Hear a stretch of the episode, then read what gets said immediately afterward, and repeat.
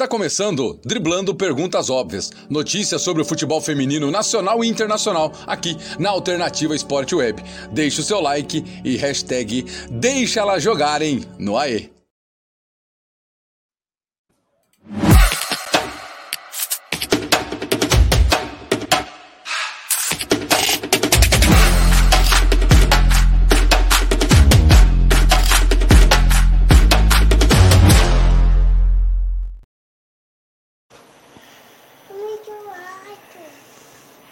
Boa noite a todos ligados na Alternativa Esporte Web, começando mais um Driblando Perguntas Óbvias, nosso podcast de futebol feminino, esportes feminino de forma geral.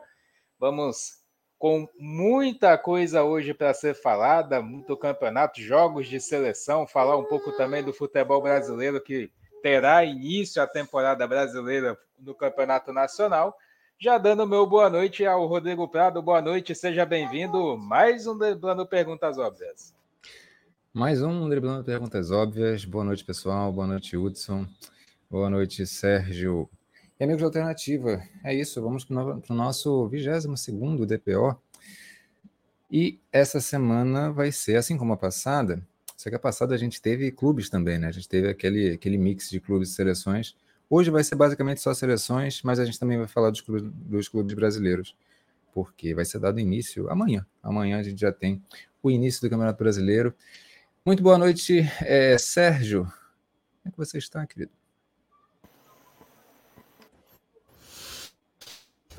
Boa noites, boa noite edição, boa noite Rodrigo, boa noite a galera de casa aí que vai chegando também para nos acompanhar, o pessoal que estiver ouvindo aí também pelo Spotify, né? Estiver ouvindo depois, então bom dia, boa tarde, boa noite aí, enfim, e boa noite para quem está ao vivo aqui com a gente. Vamos falar um pouco de seleções, né? Mundo globalizado aí agora da, da, das seleções, acompanhar essa, esses torneios aí amistosos que acabaram acontecendo, quase que preparatórios, né? Para a gente ver aí uma, uma, as caras, né, dessas seleções aí para a Copa do Mundo, agora que falta praticamente quatro meses para a Copa.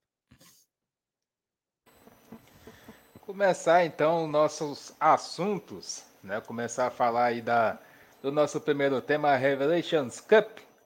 México, Colômbia, também ali a seleção nigeriana, também a Costa Rica jogaram, né? Disputaram esse torneio de forma amistosa, Rodrigo Prado, e chamar atenção para a seleção mexicana, que conseguiu ter um, um desempenho razoável, até podemos dizer assim, mas porém está fora da Copa do Mundo.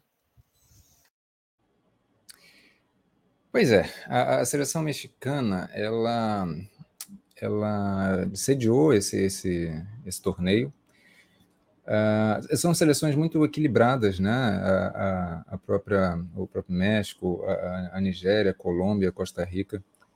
É, a Costa Rica está tá na Copa do Mundo, então é, é, um bom teste. Ela ficou ali em, em, último lugar, né?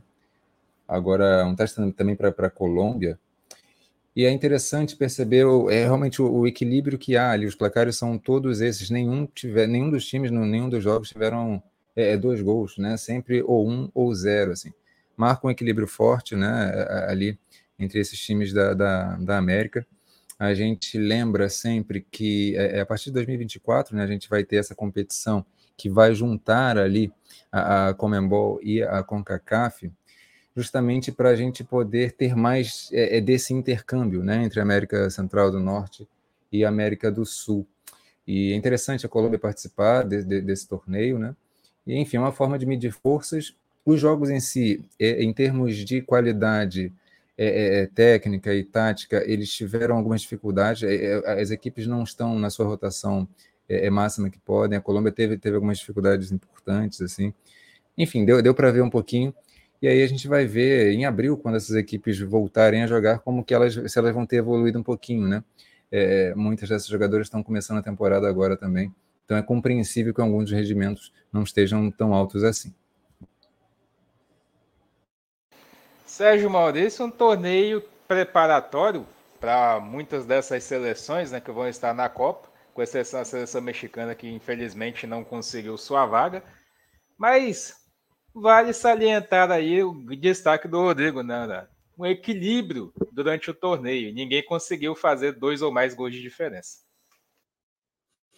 Exatamente, né? Tem sido desde a, classificação de ontem do do, do Panamá, né? A CONCACAF conseguiu colocar seis seleções em Copa, né? E o Rodrigo já, já, já falava sobre isso é, antes da, da Copa América, né? Que o nível lá da, da, da América do Norte, da, do pessoal da CONCACAF, já era um pouco ali elevado ao nosso. Interessante para a gente ver a Colômbia nesse torneio, porque, na, na, na, minha opinião, hoje é a segunda, né? Mais, mais forte ali, somente atrás do Brasil. Segunda seleção sul-americana, que pode bater de frente ali com, com essas seleções maiores. E esse teste, né, principalmente com a equipe nigeriana também, que é uma equipe forte na África, foi interessante porque são muitas equipes niveladas, né? Para mim foi bom, principalmente, né? Não só por conta da, ah, porque eu gosto muito da Linda Caicedo, eu gosto muito dessa seleção colombiana. Foi bom ver um pouco dela, né? É, é, é, como o Rodrigão falou, tendo esse equilíbrio com essas, com essas seleções lá da CONCACAF, com a seleção nigeriana. Então já, já começa a dar um preparo ali a gente tem, tem uma ideia que o nível que eles que elas conseguiram já apresentar dentro da Copa América, né? Ainda tendo seu, seu, seus problemas ali dentro do seu, do seu esquema de jogo, mas já vai ser um pouquinho, um pouquinho melhor até para essa Copa do Mundo, né? Torcer para a Colômbia né, na, na, na, Copa e o México, né? Apesar do, do, dos investimentos, né? Os investimentos estão sendo mais recentes até, que ele deve estar na próxima Copa. Pena que falte essa na, na Austrália, né? Mas 2027 provavelmente deve estar. E só salientar, né, a Nigéria, ela está no grupo, no grupo, acho que o grupo mais equilibrado, assim, um dos grupos mais equilibrados da Copa do Mundo, é justamente o grupo B, que está justamente a, a, Austrália, né, uma das, das anfitriãs. E além de Austrália e Nigéria, tem Irlanda e, e Canadá. Então foi interessante também esse torneio para medir forças aí, da Nigéria. A Nigéria conseguiu uma vitória sobre a, sobre a Costa Rica, né? É, enfim, algumas dificuldades, né? Os jogos que eu, que eu assisti, pelo menos os períodos, a Oshuala não estava. A Jibad deu, deu trabalho. A Nigéria tem uma certa consistência defensiva dentro do nível, tá? É, é que se permite a, a, ali. Então, foi, foi interessante de ver algumas coisas. Eu acho que a Nigéria tem, tem um grau de competitividade, embora ela não tenha sido campeã africana, eu acho que ela, ela é uma das que mais conseguem competir com equipes fora da, da, da África. Então, é sempre interessante prestar atenção nessa equipe também. Por falar em Linda Caicedo, Linda Caicedo desembarcando na Espanha. Linda Caicedo pode estar se transferindo para o Real Madrid, Sérgio Maurício. Olha aí, Sérgio Maurício, que reforço para o time do Real. Que coisa maravilhosa, né? E desde a, e desde a, acho que da, da Copa América, né? Se tinha especulação muito forte que ela fosse fechar com o Barcelona, né?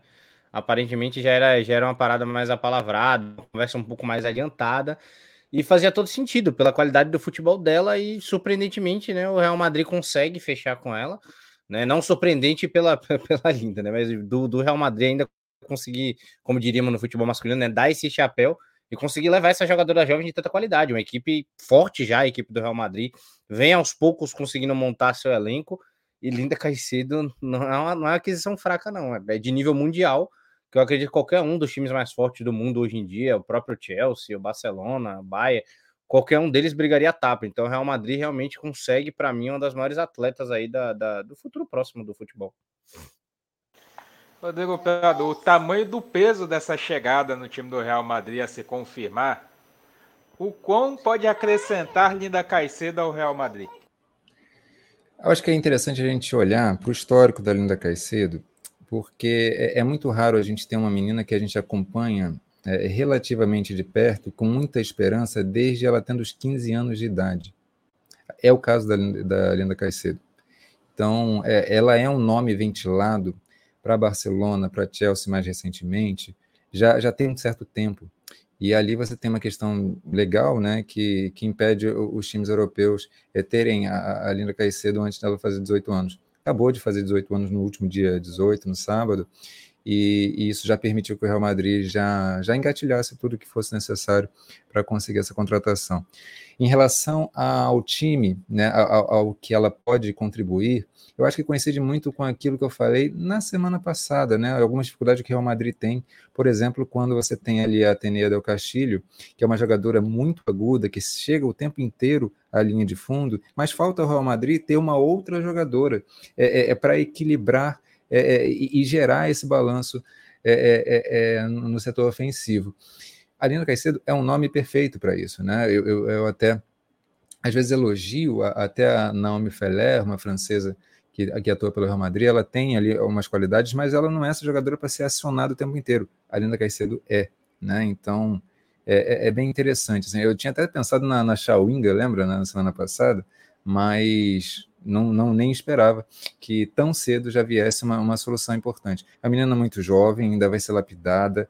É, é, o Real Madrid, eu acho que tem uma estrutura de jogo que pode ajudar bastante ela. O futebol espanhol, pelo menos por enquanto, nesse estágio de evolução da linha da, da Lina Caicedo, acho que vai proporcionar uma evolução para o futebol dela vai ser interessante demais. Então, é, é eu acho que é, para se celebrar bastante essa contratação e para um time que está realmente passando a investir mais. Né? Se a gente for ver é, o Real Madrid nos dois, três últimos anos, nas, nas últimas temporadas, é um time que vem gradualmente é, crescendo a sua seriedade com o futebol feminino. Né? De fato, de fato. Principalmente para a Linda vai, vai, vai, ser importante, como o Rodrigo falou ali, para a evolução e também um pouco da, da, da, parte física, né? Alguns jogos que eu, que eu via da Linda, ela, a maioria das vezes ela saía com, com cansaço, alguma coisa parecida, então acho que no, no Real também isso vai ser importante aí dentro da, dentro da, da Europa. Rodrigão, então vamos falando agora, né? Voltando aos, aos nossas queridas, as nossas queridas Copas Amistosas, vamos voltar a falar agora da Pinatar Cup, Pinatar Cup, que teve a Islândia como campeã, mas também é, torneio bem equilibrado entre, entre as quatro equipes todas ali, né? Tiveram ou estão, né? Com a possibilidade de ir para a Copa do Mundo. No caso, quem estão é, é, a Filipinas só, se eu não me engano. As Filipinas, né? Tanto o País Gales como a Escócia foram eliminados ali na primeira fase, ou na. Ambos foram eliminados na repescagem da, é, da Europa. E Filipinas disputando com seleções que não vão, seleções europeias que não vão à Copa do Mundo, ficou em último, né? Perdeu todas as partidas. Preocupante, né? A seleção de Filipinas, ela fez um, um marco histórico, né? Conseguiu se classificar ali na, na Copa Asiática, fazendo jogos até interessantes, bastante aguerridos, mas está um pouquinho distante, né? É, é, é, aos pouquinhos a gente vai vendo a, a, a torcida de Filipinas é, engajando com o jogo, né? É, especialmente nos jogos lá na, na, Ásia, a gente viu algumas coisas assim, especialmente em, em, alguns torneios amistosos também, por lá, mas quando vai se defrontar com outras forças, está tá penando bastante, né? Tá, tá um pouquinho complicado.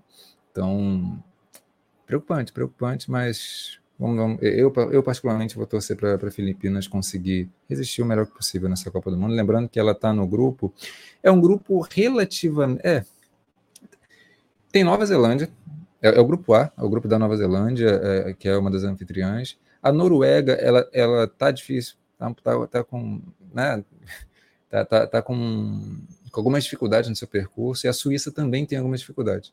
Mas eu acho que todas essas seleções.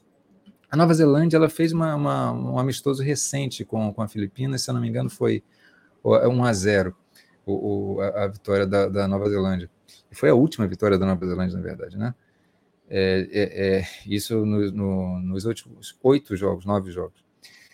Então, acho que Filipinas talvez tivesse ali uma chance com, com, a própria Nova Zelândia. Mas em casa, a Nova Zelândia ela vai ganhar alguma força, eu acho, né? Mas o restante vai ser um pouco mais complicado. E aí, a Islândia, eu acho que a equipe aí. A Escócia eu lamento, né? Porque a Escócia tem a Caroline Ware, tem outras jogadoras interessantes. Mas a Islândia, ela fez uma boa Euro. É, e foi, foi bem interessante ver, ver, ver, a compactação da Islândia, o modo como contra-atacava. É uma seleção que, se não me engano, venceu a França e se classificou, inclusive, na, na última. É, no último jogo, né, na, na, na, na fase de grupos da, da, da Eurocopa. Seleção interessante demais. Acabou sendo eliminada por Portugal. A gente vai falar de Portugal também. É, que o Portugal teve essa questão, né? Foi uma escadinha de repescagens ali pela, pela Europa e também na Inter, Intercontinental. E uma das seleções que Portugal eliminou foi justamente a Islândia, depois eliminando a Bélgica, inclusive. E aí, Sérgio Maurício? Filipinas em último lugar. O que, é que dá para tirar de lição aí desse, desse Pinatar Cup aí que acabou ficando na última colocação? É, é isso. Eu, eu acho que o que o Rodrigão apresentou é a questão da preocupação com a Filipinas, né? Saber o quanto ela pode ser competitiva ou não dentro de um grupo que é relativamente um dos mais fracos da Copa, né? É mais, mais ali, mais equilibrados ali, nivelados um pouco mais baixo, né? Que é o caso de Noruega, que não vem bem, como o Rodrigo falou. A própria Nova Zelândia, né? Que é uma equipe que está em fase de crescimento e a Copa vai ser, vai ser um estágio importante para elas também. E a equipe da Suíça, né? Que é uma equipe um pouco irregular, ao mesmo tempo que consegue ser competitiva, consegue também sucumbir dependendo do jogo, né? Então, é uma equipe que nunca. Ou Suíça, ou Escócia, perdão. Escócia e, e, a Suíça no grupo da Copa do Mundo, né? Mas aí, é, hoje, aí, na, na, nos jogos né, contra a Escócia, como o Rodrigo falou, time de Caroline Ware, Kim Little, um país de Gales que conseguiu ser competitivo também na, na nas eliminatórias, na, nas eliminatórias de Portugal, chegou a perder para chegou a perder para a Áustria, se eu não estou enganado naquela, na, naqueles, naqueles playoffs finais. E a Islândia, como o Rodrigão falou, que já foi uma equipe que surpreendeu, não, não em termos de que fosse uma surpresa, mas que já foi bem na Euro, né? Já conseguiu ir um passo a mais.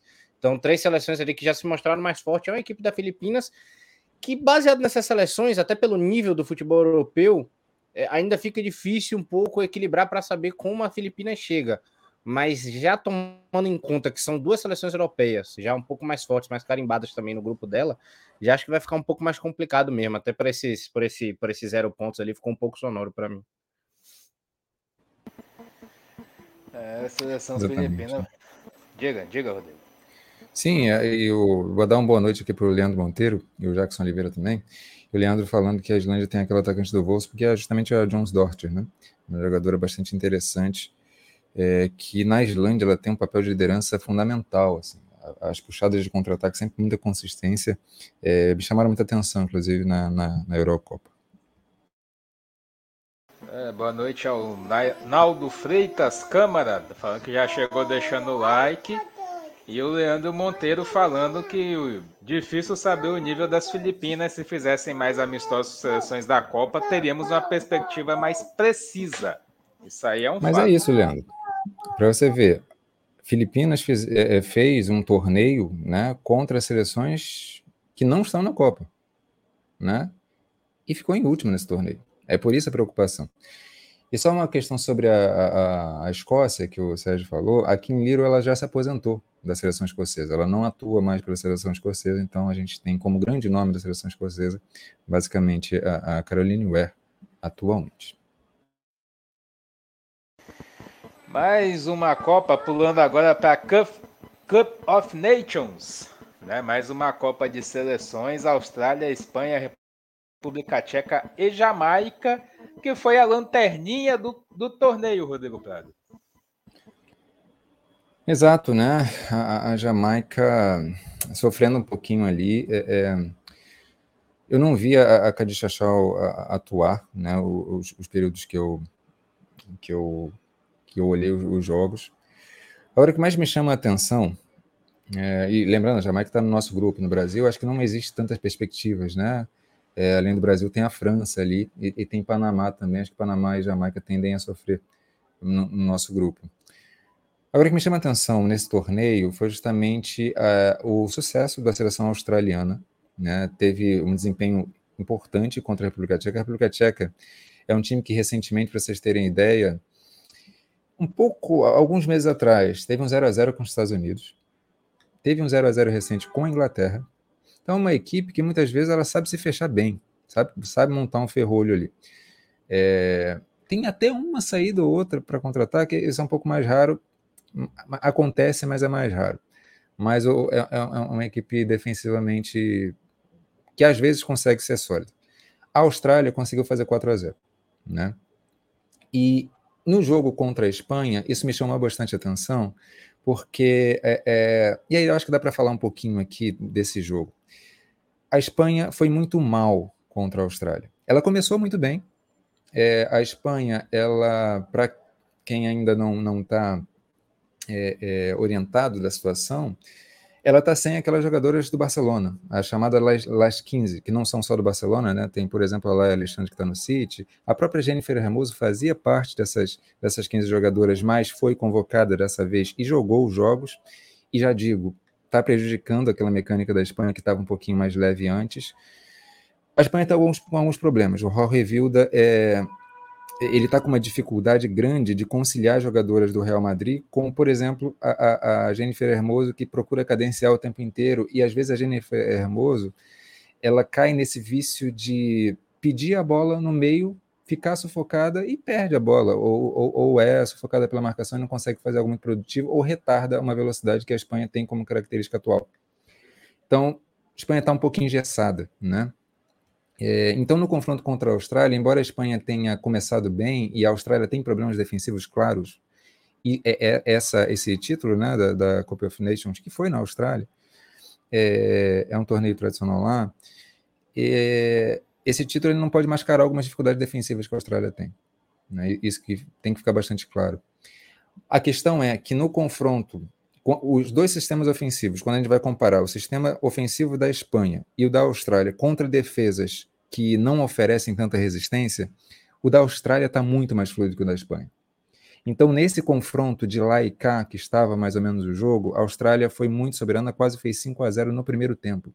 Depois a Espanha conseguiu crescer um pouquinho mais, diminuiu, ficou 3 a 0 no primeiro tempo e depois diminuiu para 3 a 2 Então, é, são placares que às vezes enganam. Né? A Austrália está com uma fluidez ofensiva muito interessante, é o maior potencial que essa Austrália tem, mas defensivamente ainda não corrige os seus problemas, não. Então, esse é o destaque que eu faria.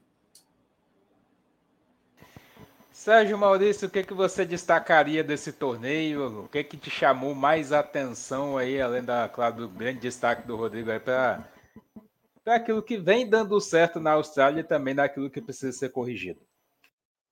Com certeza, são duas equipes né, que podem, podem estar na mesma chave, né?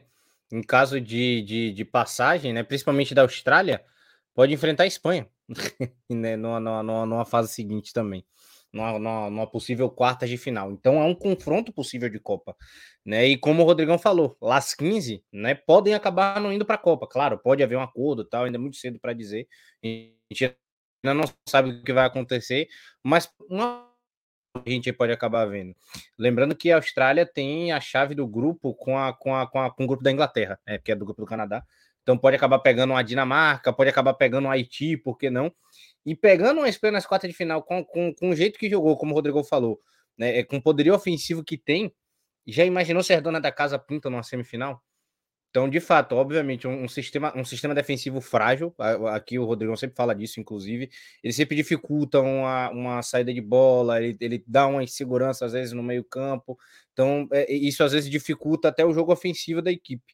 Mas é uma Austrália muito forte, com a, com a geração bem é, abençoada, com a Copa dentro de casa, ainda por cima, né? E já, já fazendo valer. Então, acho, acredito que essa, essa, essa vitória, né? Parte do que o Rodrigo até já trouxe também sobre esse jogo de 3 a 2 que pô, 3 a 0 no primeiro tempo teve gol impedido da, da Sanquer e tal, bola na trave. A Austrália pressionou a Espanha até o, até o finzinho, até os 45 ali do primeiro tempo.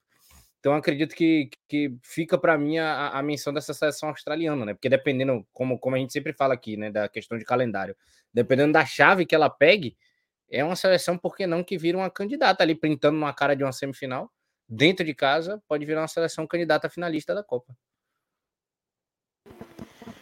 Passando aí pela galera do chat, né? O pessoal vai deixando mensagem, vai conversando com a gente. A Larissa Mendes, gremista, falando: desculpa, mas com a Pia como técnica, o Brasil sai na fase de grupos. Jackson Oliveira, a seleção australiana não é boba. Como anfitriã, pode até chegar às quartas ou semifinal. Leandro ainda destaca: uma seleção que temos que ficar de olho é a Suécia. Jogou bem contra a Alemanha, mostrando uma organização Ficou no mudo, Hudson. Fui eu? Eita, daí... Hudson ficou no mudo. Aproveitar aqui. Enquanto o Hudson já, já veio voltando, deixa eu até pegar onde foi que o Leandrão botou. Jogou bem contra a Alemanha, mostrando organização e compactação para defender quanto marcar impressão alta.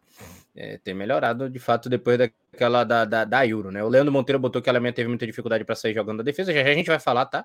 Da Alemanha. A Larissa falando das favoritas da Copa dela, né? Já já também a gente vai falar da Copa, mas ela trouxe aqui Alemanha, Estados Unidos, França, Austrália, Japão. É, o Leandro falando que depende da Sanquer, né? E se tiver dificuldade na bola alta, pode sofrer com a Inglaterra. O Brasil sairá para a Alemanha. E o Jackson botando que na realidade é na realidade é tem chance real e chaveamento ajuda algumas seleções, né? A atrapalhar como francesa, pois isso não dá garantia de nada, é verdade. A gente já viu alguns chaveamentos beneficiar bastante algumas seleções. Quer, quer comentar, Rodrigo? Senão a gente vai para. Não sei se. Ah, podemos, podemos seguir. Podemos seguir. Falar agora do torneio que o Sérgio tanto amou assistir, né? Para não falar outra coisa. Mas ele sorte, vai amar. Vai amar agora falar de Team Believes Cup. Estados Unidos, Japão, Brasil e Canadá. E aí, Rodrigo Prado? E esse Brasil? É, vamos lá. acho que dá para a gente dar uma pincelada antes aqui nas outras seleções, e a gente, quando focar no Brasil, a gente vai um pouquinho mais direto, né? Eu acho que a, a seleção norte-americana, por exemplo, ela, ela mostrou algumas evoluções importantes.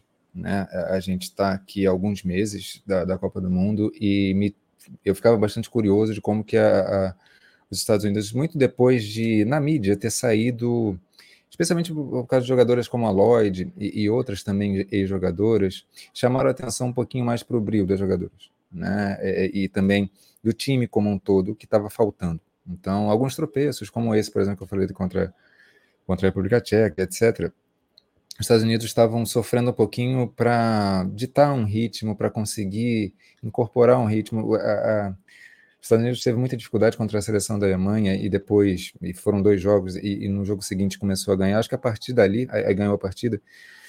A partir dali, eu acho que os Estados Unidos começou a incorporar um pouquinho mais, mais o, o, o espírito norte-americano, que a gente sabe que é muito forte, especialmente nesses momentos muito decisivos, né? Então, ficava muito curioso por isso. Acho que teve uma boa atuação contra o Canadá, algumas limitações, mas no geral foi bem.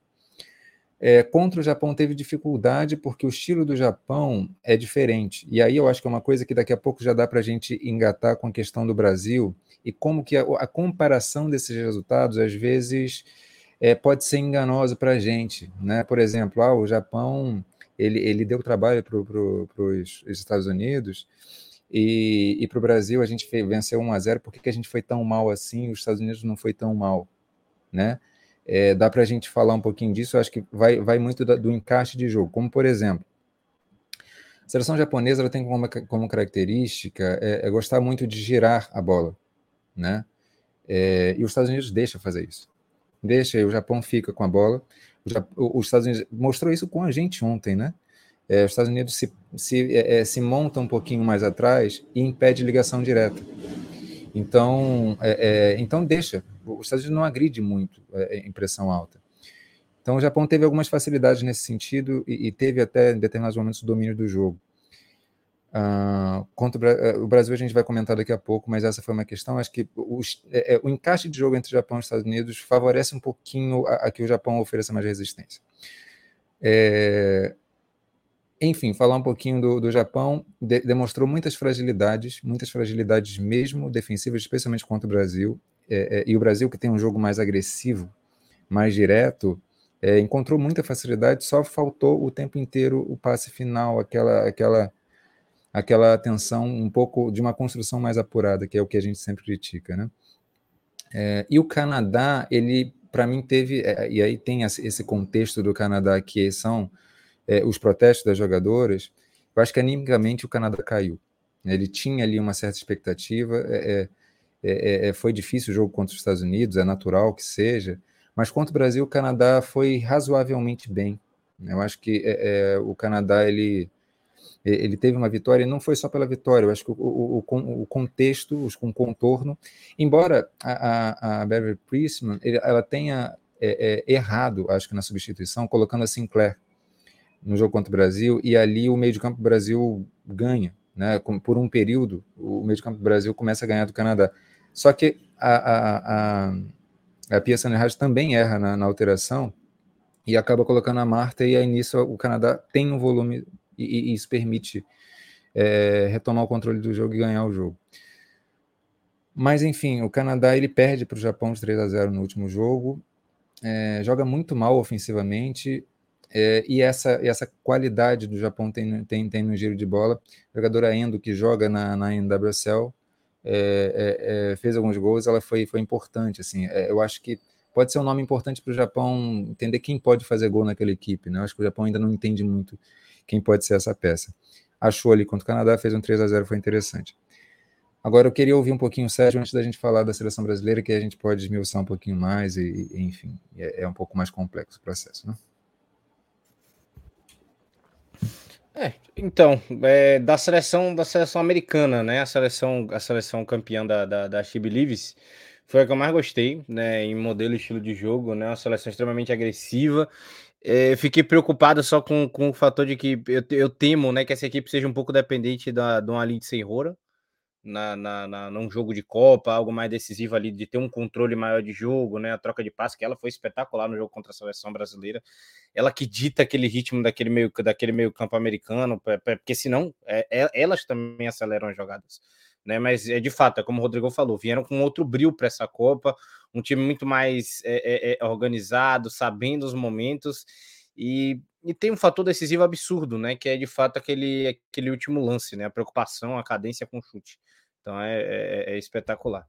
Já a seleção japonesa passa também pelo que o Rodrigo falou, um time que tem uma fragilidade defensiva, sofreu, não teve como não dizer que não sofreu contra a equipe brasileira, foi um sufoco para elas ali do início ao fim, mas é uma equipe que, quando tem a bola, dá dificuldade para qualquer um, independente da, da, da, da questão de, de, disparidade física, né? Você vê que é uma equipe que incomoda, não é à toa que goleou a equipe canadense, deu dificuldade para a equipe brasileira. Elas são, é, elas têm assim um dos, um dos melhores encaixes orgânicos que você consegue ver dentro do futebol mundial, tá ligado? E, e porque é cultural.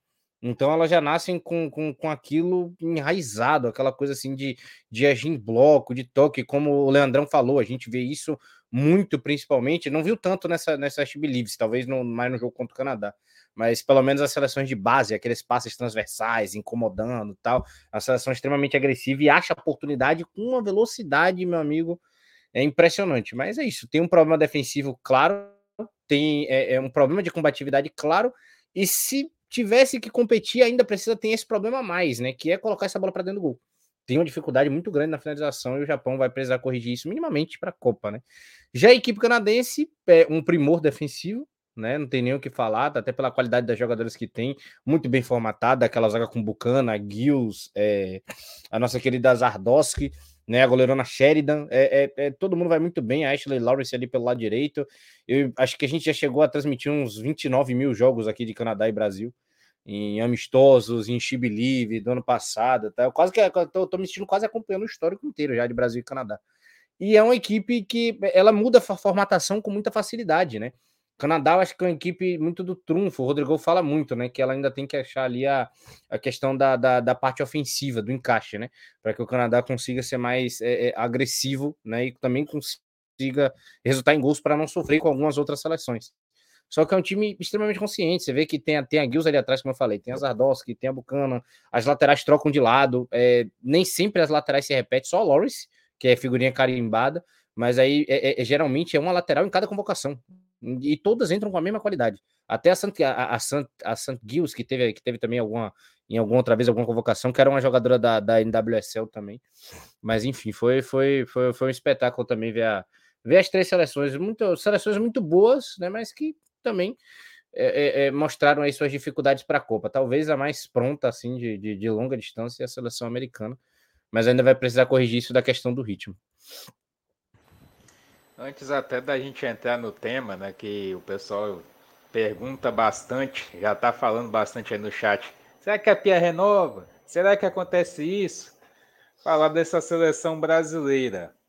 Eu acho, opinião particular minha, tá? Vocês podem, vocês fiquem à vontade para poder também falar sobre. Mas eu acho que a, a grande mídia ela precisa parar de mas, precisa parar de mascarar um pouco o que está acontecendo. Querer achar que está tudo normal, ah, estamos prontos. Ganhou de um jogo, fez alguns jogos teoricamente mais fáceis contra algumas seleções e conseguiu o resultado. Ah, estamos preparados. Quando pegou minimamente uma seleção um pouco mais qualificada, sofreu. Na Tibinides pegou um, um, Canadá, pegou um Estados Unidos com todo, todo, toda a problemática que o Rodrigo, inclusive, destacava no nosso grupo do WhatsApp alguns problemas que principalmente a seleção canadense tem, sofreu. Ou seja, não está tudo bem. Não está tudo bem. Então, o ideal seria que o pessoal se preparasse um pouco melhor antes de tecer alguns tipos de comentários. E, enfim, Rodrigo Pedro, eu passo a palavra para você. Vamos lá. Eu acho que é importante a gente pontuar o Brasil e, tra tratá-lo como um tema mais aprofundado, que vai, inclusive, além da, da questão que está acontecendo dentro de campo. Eu acho que o ponto é, é, talvez mais importante da gente tratar agora seja o aspecto de como as pessoas estão vendo, o, o que esse Brasil está gerando de interpretações e leituras. E existe muita divergência nessas interpretações e leituras. A gente aqui na alternativa, a gente expõe, é, acho que a gente converge para esse lado de uma crítica. É, eu acho que é uma crítica mais contextualizada, que não é uma crítica pela crítica de que, ó, oh, tá, tá tudo horroroso, mas a gente tenta contextualizar segundo as condições do futebol brasileiro, o que a gente entende disso e etc. Mas eu acho que também é bom posicionar, é, é localizar, melhor dizendo, é um, um um posicionamento que existe muito, é, é, é, acho que enraizado já, né? dá para dizer isso, ao longo de quatro anos de trabalho da Pia, acho que se enraizou um, um, um, tipo de interpretação, um tipo de leitura sobre o trabalho dela, que vai muito na direção da seguinte: a nossa liga brasileira ela é fraca, segundo essa interpretação. Então a gente não teria jogadoras é, com, é, é com essa capacidade, no sentido de serem classe mundial, para disputarem é, com as principais seleções do mundo, top 9, por exemplo. E esse é um tipo de argumento que eu acho que até é, ele tem sua validez, né? Só que, é, é, por exemplo, é, ontem eu vi uma argumentação nesse sentido, dizendo assim: olha, a Liga Brasileira ela é frágil. Um exemplo foi que a seleção sub-20 do Brasil em alguns amistosos, venceu grande parte das equipes, boa parte das equipes, quatro, três ou quatro equipes da Série A1. Quem acompanha a gente na alternativa é, viu a gente falar bastante bem dessa essa seleção sub-20 brasileira. Porque essa seleção ela conseguia reunir jogadoras, talentos absolutos, né? é que elas não conseguiam render por seus clubes aquilo que elas rendiam no seu potencial máximo na, na seleção sub-20, a gente viu isso acontecer na Copa do Mundo. Ou seja, o que, é que eu estou querendo dizer com isso? Que a questão não são as peças, mas como se organizam essas peças e como a gente faz essas peças funcionarem de uma maneira organizada dentro, de campo. É isso que a gente cobra. Que uma peça seja pensada em função da outra. E não que a gente pense qual é a nossa característica, velocidade. Então bota todo mundo com, com velocidade por que, que a gente não, não, não, não procura achar né, é, é, é, peças que possam proporcionar umas às outras um rendimento muito melhor? Esse é, esse é o ponto crucial que eu, que eu trago aqui. Então, eu acho que existe essa crítica que diz que é, é a gente não tem jogadores de classe mundial e que essa forma, e esse é o argumento que, que utilizo, Uh, que é, a, o que a Pia faz atualmente é, é fazer o, o, que, o que dá e o que melhor se pode, que é colocar uma, uma, uma seleção que é, é, traz as maiores virtudes, que seria de, de, de, velocidade de transição rápida, e que a gente fica resumido a isso. O problema é que a gente fica resumido a isso, a gente esquece, por exemplo, que se a gente tivesse um meio de campo um pouquinho mais combativo, um pouquinho só, é, a gente conseguiria é, é, proteger melhor a defesa. A gente conseguiria recuperar melhor, melhor as bolas do que a gente faz. A gente viu isso muito contra o Japão. A gente, desnecessariamente, a gente sofreu contra o Japão. Por mais que o Japão tenha qualidade, tá? Mas o tempo inteiro era a bola que a, que a nossa zaga, que é excelente, salvava. Tem um outro ponto que eu acho que é muito importante para a seleção brasileira nesse trabalho da Pia Saniraj, que é o seguinte: a gente não aproveita os jogos menores, os jogos contra seleções menores, para evoluir coisas que vão ser importantes nos jogos contra seleções maiores. Ontem, contra os Estados Unidos, a seleção brasileira, muito por conta da, do tipo de marcação que os Estados Unidos fazem, o Brasil se viu inviabilizado de fazer a ligação direta. Ou seja, o Brasil conseguiu girar melhor essa bola, ok? É, só que, mesmo assim, e isso durou determinados momentos, porque os Estados Unidos realmente dificultava bastante, só que assim que surgia uma possibilidade de acelerar o jogo, a gente acelerava e acelerava mal. Agora, se a gente aproveita os jogos menores, que a gente vai ter muito mais espaço para acelerar no momento correto, é muito mais provável, é muito mais provável, pelo menos na minha visão, de que contra uns Estados Unidos, contra uma Inglaterra da vida, quando a gente tiver essa chance única numa defesa muito fechada, a gente vai saber dar o passe no ângulo certo, a gente vai saber o passe, dar o passe no momento correto. E, principalmente, a gente não vai se perder, e isso é válido, inclusive, contra equipes menores. A gente não pode correr errado. Especialmente por um outro problema muito grande que a seleção brasileira tem. A gente, a gente tem um jogo que ele é muito baseado na velocidade, no desgaste físico através da velocidade, e depois a gente não tem variação para isso. A Pia já foi perguntada sobre essa questão da variação e ela, ela não responde isso de uma maneira eh, realmente efetiva. Ela diz que tem variação, mas a questão é: o nosso estilo permanece de velocidade. E isso desgasta fisicamente. Se a gente corre corretamente, se a gente não se desgasta desnecessariamente, ou seja, se a gente passa a conseguir administrar melhor fisicamente os jogos, a gente vai conseguir ser mais efetivo naquilo que a gente tem de melhor, que é a velocidade, que é a aceleração do jogo. Isso é uma questão humana. Ninguém tem gás infinito, sabe? Em, em, jogos contra o Uruguai, contra a Venezuela, contra a Argentina, todos a gente fazia sempre a mesma coisa, que era correr, correr, correr, correr, e, e no segundo tempo se desgastava. Ah, só que essas equipes não, não, não, não nos oferecem é, é, é, muito perigo. As seleções maiores oferecem. A gente viu isso contra a Suécia, a gente viu isso contra a Dinamarca. A gente perde os jogos no segundo tempo. Ou, ou a gente perde totalmente a capacidade de reagir porque a gente não tem mais gás.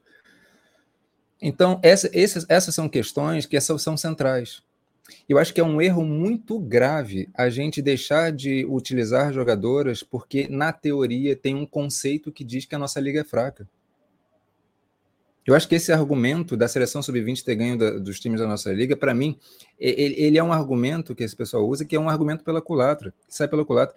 Porque o que, que faz uma seleção sub-20 jogar melhor que as equipes, os clubes brasileiros? É organização. A Yaya, ela nunca jogou pelo São Paulo o que jogou pelo Sub-20. Nunca, a Dudinha nunca jogou pelo São Paulo que jogou pelo Sub-20. E o São Paulo tem um time que tem jogadoras fantásticas. O problema não é o São Paulo, é a forma como, é, como era organizado. A seleção sub-20 conseguia, com jogadores muito jovens, fazer essas jogadoras renderem. É disso que se trata. Desculpa ter me alongado muito. Ou seja, até antes de passar para você, trazendo muito para dentro do que o Rodrigo Tô colocou, o meio campo o meio-campo combativo, o meio-campo que o Brasil às vezes possa, de alguma forma, equilibrar um pouco essa questão da, da velocidade. Você tem uma transição rápida, ok. Mas que tal você ter um meio-campo ali minimamente combativo, onde você possa, no momento certo, como bem trouxe o Rodrigo também, você sabe onde dar um passe, você saber o momento certo de você botar na frente e correr, você saber se posicionar para receber uma bola no facão por exemplo. Que nós temos jogadoras com condições de fazer isso. Esse argumento, ah, a Liga Brasileira é fraca. Para mim não cola, porque nós temos jogadoras com condições hoje de estar em grandes ligas no futebol mundial. Não todas, mas algumas nós temos, com potencial para tal. Então a seleção brasileira pode sim fazer melhor do que vem fazendo. Esse argumento da, da, da, das equipes nacional serem, serem frágeis, né? Serem, serem mais fracas, é sempre como o Rodrigão falou. É muita questão ainda da, do futebol no Brasil como tá, é a questão tática mesmo, sabe? É, a gente tem alguns times especiais, como é o próprio Corinthians, né? Que, que... Pode falar, Rodrigão, pode falar. Posso fazer uma inserção rápida? Por favor. A Juliana do Corinthians a gente já viu. A gente sempre fala desse nome, mas é, é, não tem como não falar. Ela fez uma temporada excelente na temporada passada. Ela está no Corinthians. Ah, mas a liga é fraca. Ok. Você acha que a Adriana vai ser uma melhor volante? A Caroline vai ser uma melhor volante do que a Juliana? Só porque a Caroline e a Adriana estão atuando. A Adriana nem, nem tá. A Adriana vai agora, né? Mas Caroline, por exemplo, tá, tá atuando nos Estados Unidos. Será que isso faz da Caroline uma, uma, uma volante combativa? Uma volante que vai distribuir bem o jogo? Eu tô falando da Caroline, a Caroline tem, ela tem evoluído bastante, tá? Eu não tô falando mal dela, eu tô falando que ela, ela cumpriria muito melhor a sua função de segunda volante, que pode até ser, não, não, não, não, não desde que tenha uma primeira, mais combativa.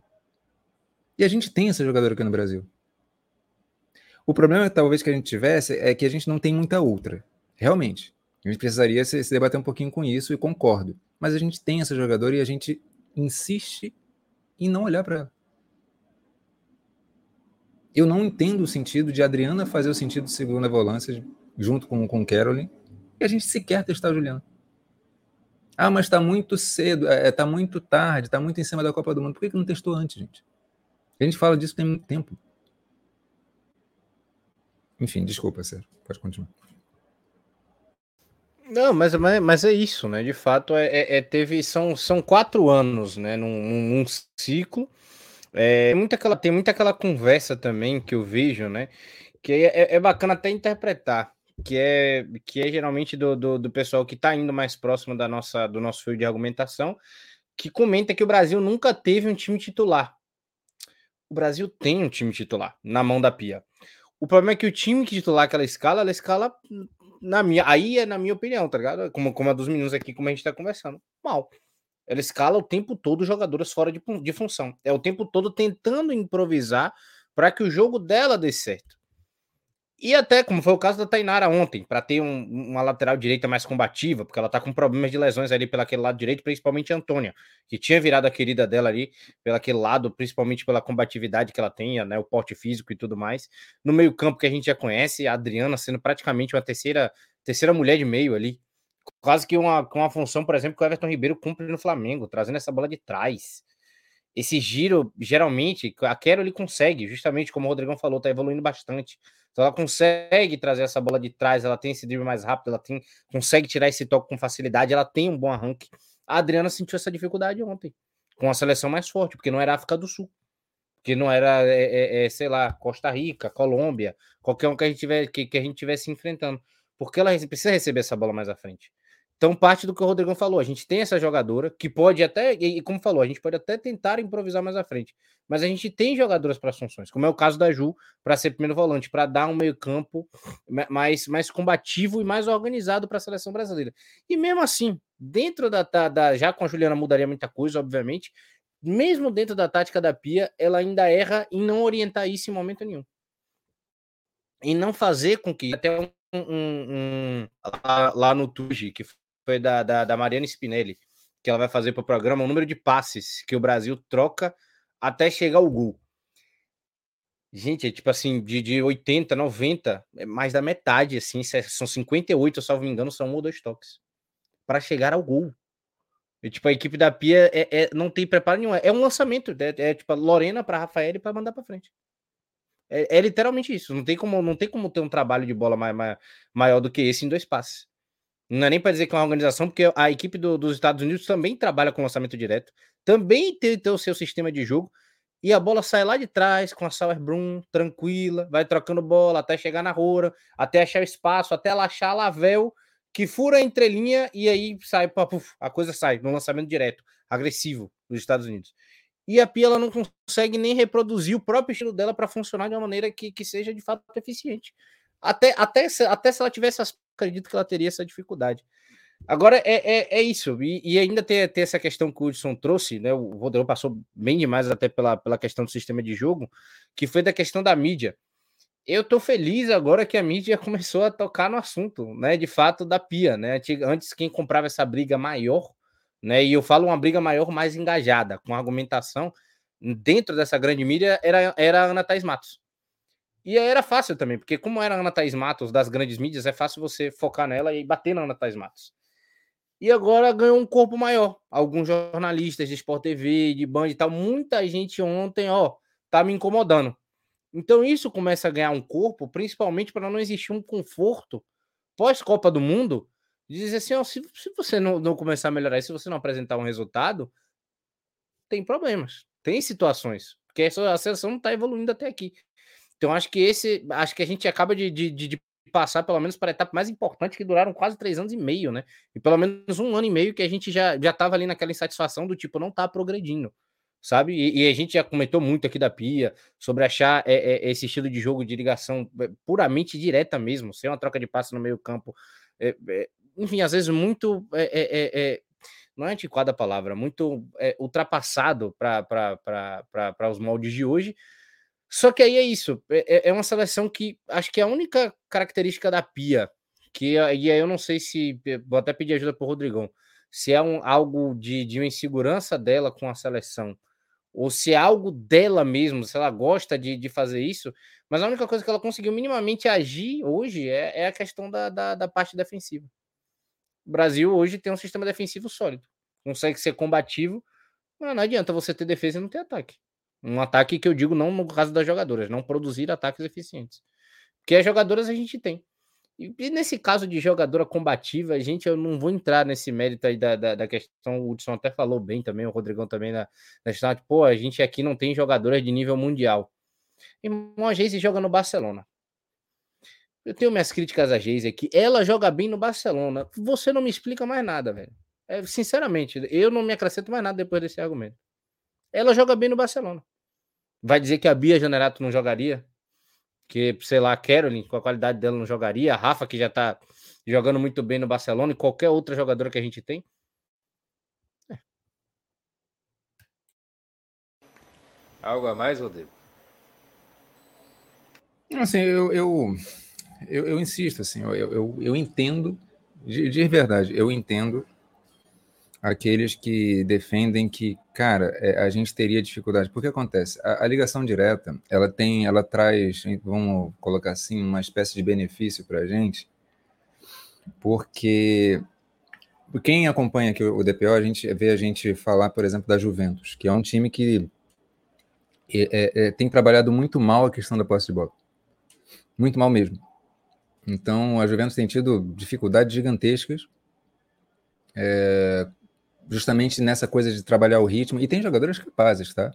Mas são jogadoras que ainda precisariam, né? E a seleção italiana às vezes sofre com isso, e a gente é, é, é, é pode falar mais tarde.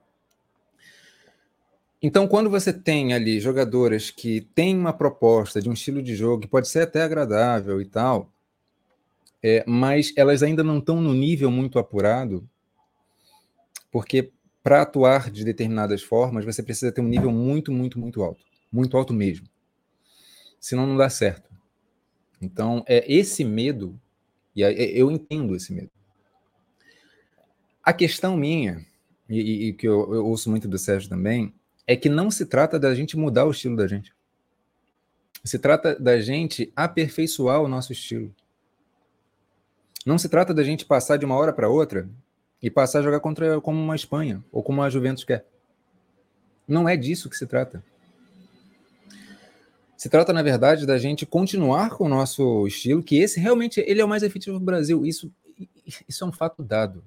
Hoje a gente não tem, e aí faz sentido a questão da liga, a gente não tem, por exemplo, uma liga que produza é, é, é, jogadoras que nos tragam um, um estilo de jogo que seja muito cadenciado, que pense tanto o ritmo do jogo assim que controle tanto o ritmo do jogo assim. Realmente. A questão é que uma preocupação mínima com essa aceleração ou quando acelerar, isso é fundamental. E a gente não tem essa preocupação mínima. E aí eu diria, isso é um absurdo completo, porque eu, eu, eu não conheço outra equipe no mundo que não tenha essa preocupação. Qualquer equipe, em qualquer nível, vai ter essa preocupação. A única que eu vejo não ter essa preocupação com, gente, vamos tocar no momento correto, ou, ou minimamente, tipo, eu, eu, eu entender o momento da passada com o pé esquerdo para dar o passe com o pé direito. A gente não tem. Muitos jogos a gente não tem. Ontem a gente teve, mas aí, né, como, como eu falei, é, é, por a gente não aperfeiçoar isso nos outros jogos, a gente acaba não não não crescendo é, é, é essa forma de fazer. Então, não se trata de uma mudança radical.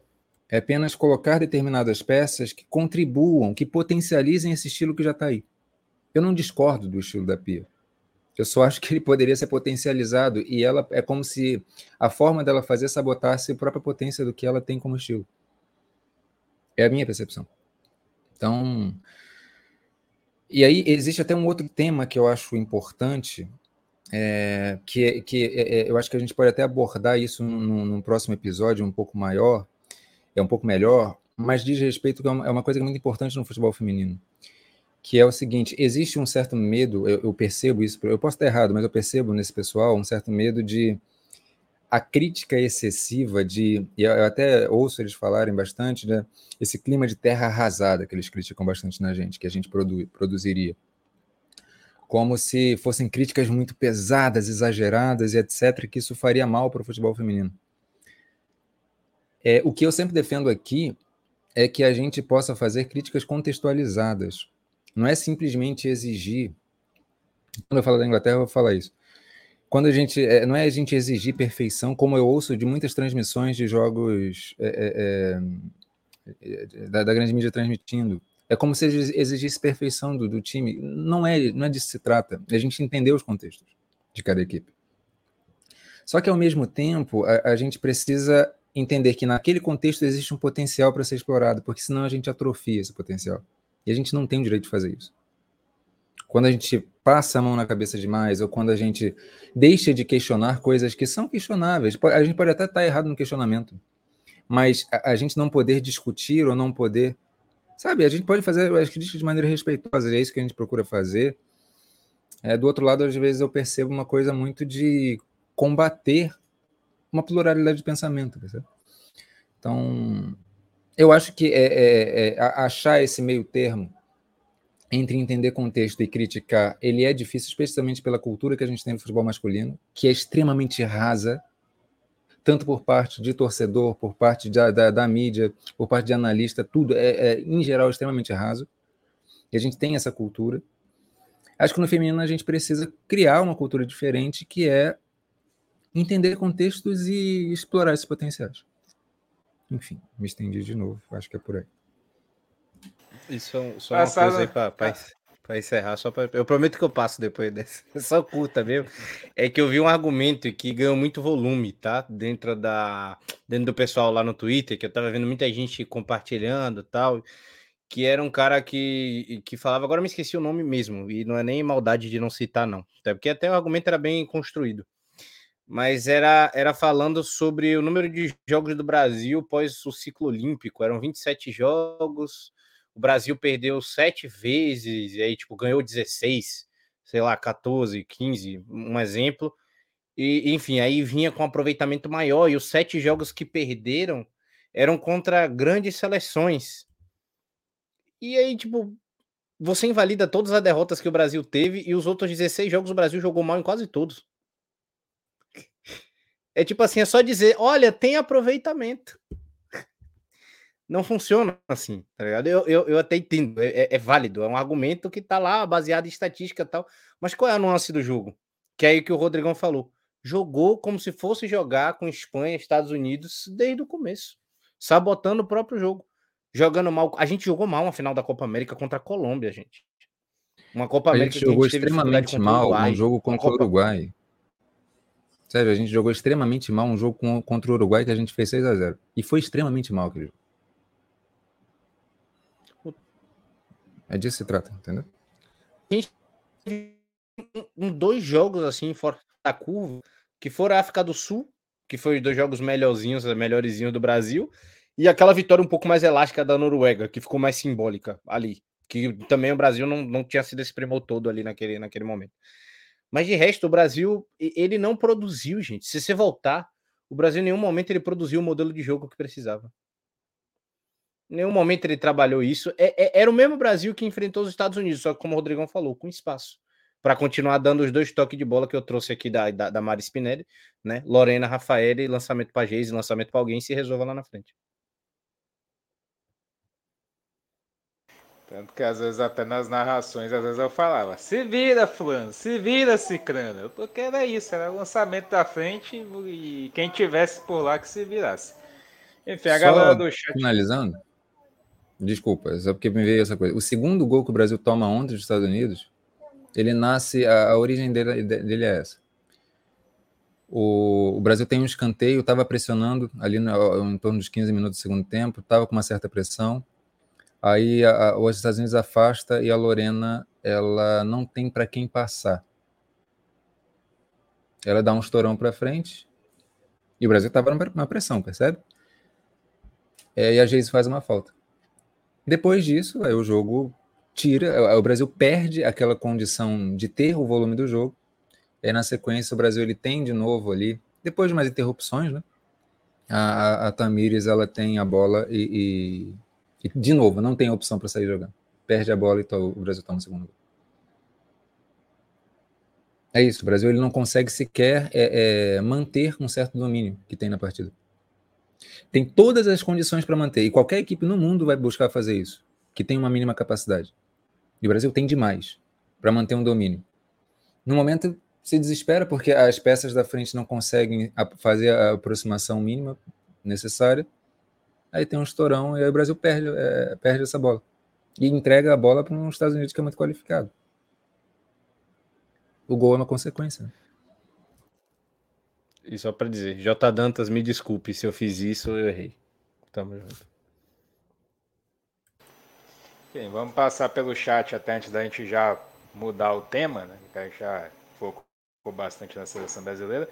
O pessoal falando aí, Eric, J. Dantas, no caso, respondendo o Eric, né? Perguntando sobre o Arthur Elias e tudo mais. E o pessoal ainda segue. O Jackson Oliveira, essa pergunta para problema da seleção como time. Aí o J. Dantas, onde o Sérgio responde. A galera segue participando. A evolução vai demorar para a seleção ser campeã e voltar a ser competitiva no âmbito internacional. Jackson Oliveira. E essa pia exige um esquema que a seleção não funciona. Adriana, mal aproveitada na seleção, ela é meio atacante que não precisa pisar na grande área do adversário, mas os volantes interiores da pia entram. Ludmilla tem oportunidades no ataque Aí segue o Marcelo também falando da Adriana. No Corinthians, a Adriana joga no ataque e na ponta sempre entrando na grande área do time adversário. O Jota falando criticou o desempenho e ele ainda diz que concorda com o Rodrigo quando diz que temos que exigir e não se contentar com menos. Já mudando de tema agora do Tournoi de France, né? na França, França, Dinamarca, Noruega e Uruguai as seleções que participaram, a França sendo aí, além de ser anfitriã, foi a que teve o melhor desempenho, Dinamarca, Noruega e Uruguai, posteriormente foram as outras seleções. Rodrigo Prato. Vamos lá, eu coloquei a, a, França logo após o Brasil porque ela interessa diretamente a gente, ela está no nosso grupo. E se o Brasil, o Brasil, para ter alguma viabilidade nessa Copa do Mundo, ele precisa ser primeiro colocado no grupo. Ou seja, ele precisa vencer a França. Por que, que empatar com a França não seria mau negócio? Porque muito provavelmente a França vai fazer um saldo melhor do que a gente. Eu, eu vejo, eu não vejo com o que o Brasil apresenta ofensivamente, e, e aí pessoas que gostam de dados é, é, só olharem os dados. A gente não, não, não tem uma capacidade ofensiva de fazer mais gols que a França e vai fazer né, em, em Panamá e Jamaica. Então, a gente precisa vencer a França para conseguir essa primeira colocação. Qual seria a consequência de ter uma primeira colocação? A gente ficaria numa chave que permitiria, por exemplo, que a gente enfrentasse Colômbia, que está no grupo da Alemanha, e aí a Colômbia provavelmente ficaria ali em segundo lugar, a gente pegaria, seria mais fácil para a gente. Numa sequência, a gente poderia pegar, por exemplo, uma Austrália, e com alguma sorte poderia pegar uma França numa semifinal e já que a gente teria passado uma vez pela França, porque ela está meio problemática, a gente vai falar disso, acho muito difícil, tá? Mas assim, aí sendo utópico, completamente utópico, a gente ficaria numa semifinal com a França, podendo ir para uma final. Se a gente tivesse uma seleção mais acertada, daria para desenhar esse caminho tranquilo, porque é, é, é, é, é viável e a chave permite isso. Mas, vamos ser realistas de novo, é, a França ela está com algumas dificuldades, sim, é, e mostrou isso, né? É, a França fez 1 a 0 só na, na Dinamarca, na, na, estreia. Acho que tem muito teste aí, muito teste. E quando eu falo 1 a 0 só na Dinamarca, é porque a Dinamarca também está testando, a Dinamarca também está um pouco instável. A Dinamarca está longe de render aquilo que rendeu na, na Eurocopa, tá? É, tanto é o, a, a, dificuldade que a, que a, Dinamarca teve com, com o Uruguai, 3 a 2 Imagina, gente, o Uruguai é uma seleção extremamente frágil, a Dinamarca ficou no 3 a 2 com o Uruguai. Então a Dinamarca não, não é parâmetro neste momento. Pode ser que evolua bastante, até que pode evoluir, tem jogadores para isso. Mas falando da França, a França, é, ela. A Correndiac, ela está testando algumas jogadoras que, para mim, eu estou tentando muito entender. E estou com dificuldade. É, a Naomi Feller, que é do, do Real Madrid, que a gente até elogia, eu até entendo. Agora, a Lindsay Tomar, que é do Milan, eu não consigo entender o sentido disso, sendo que você tem uma Diani, Ele tem uma Diani, gente, como ponta direita. Uma das melhores pontas direitas do mundo. A Corrente de está preferindo usar a Diani de centroavante, que não é a dela, definitivamente não é a dela. É, embora ela saiba fazer, mas para grandes jogos não, vai, não é isso que, que, que vai tornar a França competitiva. É, tem feito alguns testes no meio também. Hum, o jogo da França com o Uruguai foi tão chato, mas tão chato. E, e o dia inteiro foi, teve, teve jogos chatos. Eu fiquei assim, Renar, por favor, me faça gostar desse jogo. E ela foi lá e fez, sabia? Ela fez lances plásticos lindos, lances de letra, lances de chaleira. E ela foi para ataque mesmo, e foi o diferencial técnico. A zagueira Renar, que é uma extrema, né, extremamente boa zagueira, é, é, é, essa, a, a Renar, extremamente alta, bastante conhecida. Talvez seja uma das zagueiras mais conhecidas do mundo, né? Tá no Lyon lá, 17 temporadas. É, mas é isso, foi o grande diferencial técnico da, da, da França contra o Uruguai, foi isso. A França fez, fez uma goleada e tal, mas é, a França está com algumas dificuldades. Então, a gente fez um amistoso contra a França no ano passado, mais ou menos nesse período mesmo, em fevereiro do ano passado. A gente empatou, né? É, eu acho que é, é, esse nosso estilo de jogo cria dificuldades para a França, embora, claro, que a França também vai criar muitas dificuldades para a gente, mas tem uma viabilidade de uma troca ali. A questão é que eu sempre falo, se a gente soubesse dosar melhor a energia e soubesse ser mais cirúrgico em determinados momentos específicos dos jogos, a gente seria muito mais competitivo. E não falta tanto para isso. Só que a gente está muito distante disso. Né? Então não é realista acreditar nessa primeira colocação, neste momento. Mas que a gente teria totais condições diante da França como está? Sim, teríamos.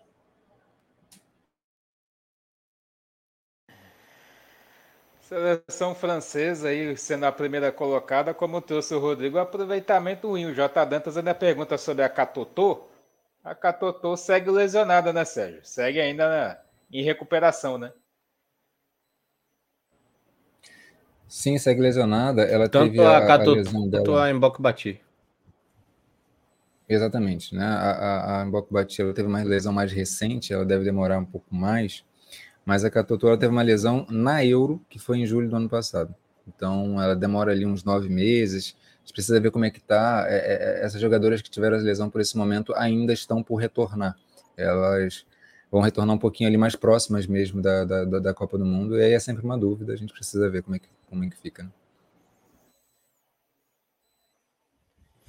Exato, exato, exato. Ainda vai, ainda vai voltar. Então, é isso. As duas ainda vão voltar a jogar. Talvez isso ajude a, a, a, né, a, ajudar a ser aquela França que a gente viu pelo menos um pouco na é, é, que teve aquele, aquele 5 a 1 em cima da Itália, né? Que ficou emblemático, se eu não me engano, teve a primeira rodada, né? Dava um, um, um ar, um tom ali de, de, de, de, seleção, uma das favoritas a concorrer a, a título da Euro, e, e, inclusive, né? Chegou na, na, na nas semifinais. Só que é isso, essa seleção da, da França desde lá, desde então, ela já vinha chegando, né? E isso eu conversei muito com o Rodrigo. O Rodrigo me passou muito essa experiência da, da seleção francesa, que era a questão da, da que era uma seleção que estava meio que ruindo, né? É, e principalmente o ambiente, uma parte mental ali, a Diacre já estava meio que no limite junto com as jogadoras. Tiveram alguns casos ali externos também, né? É, é, é, casos ali um pouco mais grave. É, tem o um caso recente da entrevista da Diani, que deixou menção clara, inclusive, para a Diacre, né? Que ela não gosta de jogar no ataque. Ela joga porque ela quer ser convocada, tá ligado? Então, eu vou ser convocada, eu vou jogar ali, não tem problema. É melhor ir do jeito que ela quer do jeito do que, do que não ir porque eu queria jogar do jeito que eu quero. Então, a seleção é isso, que tá com algumas ruins, ela tá com algumas ideias de jogo ruins, ela não tá potencializando o jogo que ela tem. E o pior de tudo, né, que foi uma coisa que aconteceu, por exemplo, num clube como o Barcelona, não está aproveitando as lesões para testar e rodar algumas jogadoras e alguns modelos de jogo. Né? Então a França que está ficando um pouco é, é, é, é limitada, né, para uma Copa do Mundo preocupa, né? Já a equipe da Noruega vem numa recuperação, ainda fora da, ainda sem a, sem a da Hegerberger, né? Não fez jogos nada agradáveis, principalmente com aquele contra o Brasil, que eu cheguei a citar aqui também da, da, da do 4 a 1 se eu salvo me engano, 4 a 1 ou 4 a 2 né? Mas aparentemente, logo após isso, fez, uma, fez a demissão, vinha numa recuperação da, de, de, de elenco, né? Uma equipe que pode chegar um pouco mais forte para a Copa. A Dinamarca, aquilo que a gente já conhece com a Harder, e a equipe uruguaia que fez um intercâmbio muito interessante, inclusive, para a evolução da sua equipe, né? Que ainda é muito frágil, né? Então, não faria, ainda não, acho que ainda não tem nível suficiente para ter uma, uma disputa né, de Copa do Mundo, de fato, né? Ser uma, ser uma equipe é, combativa. É isso.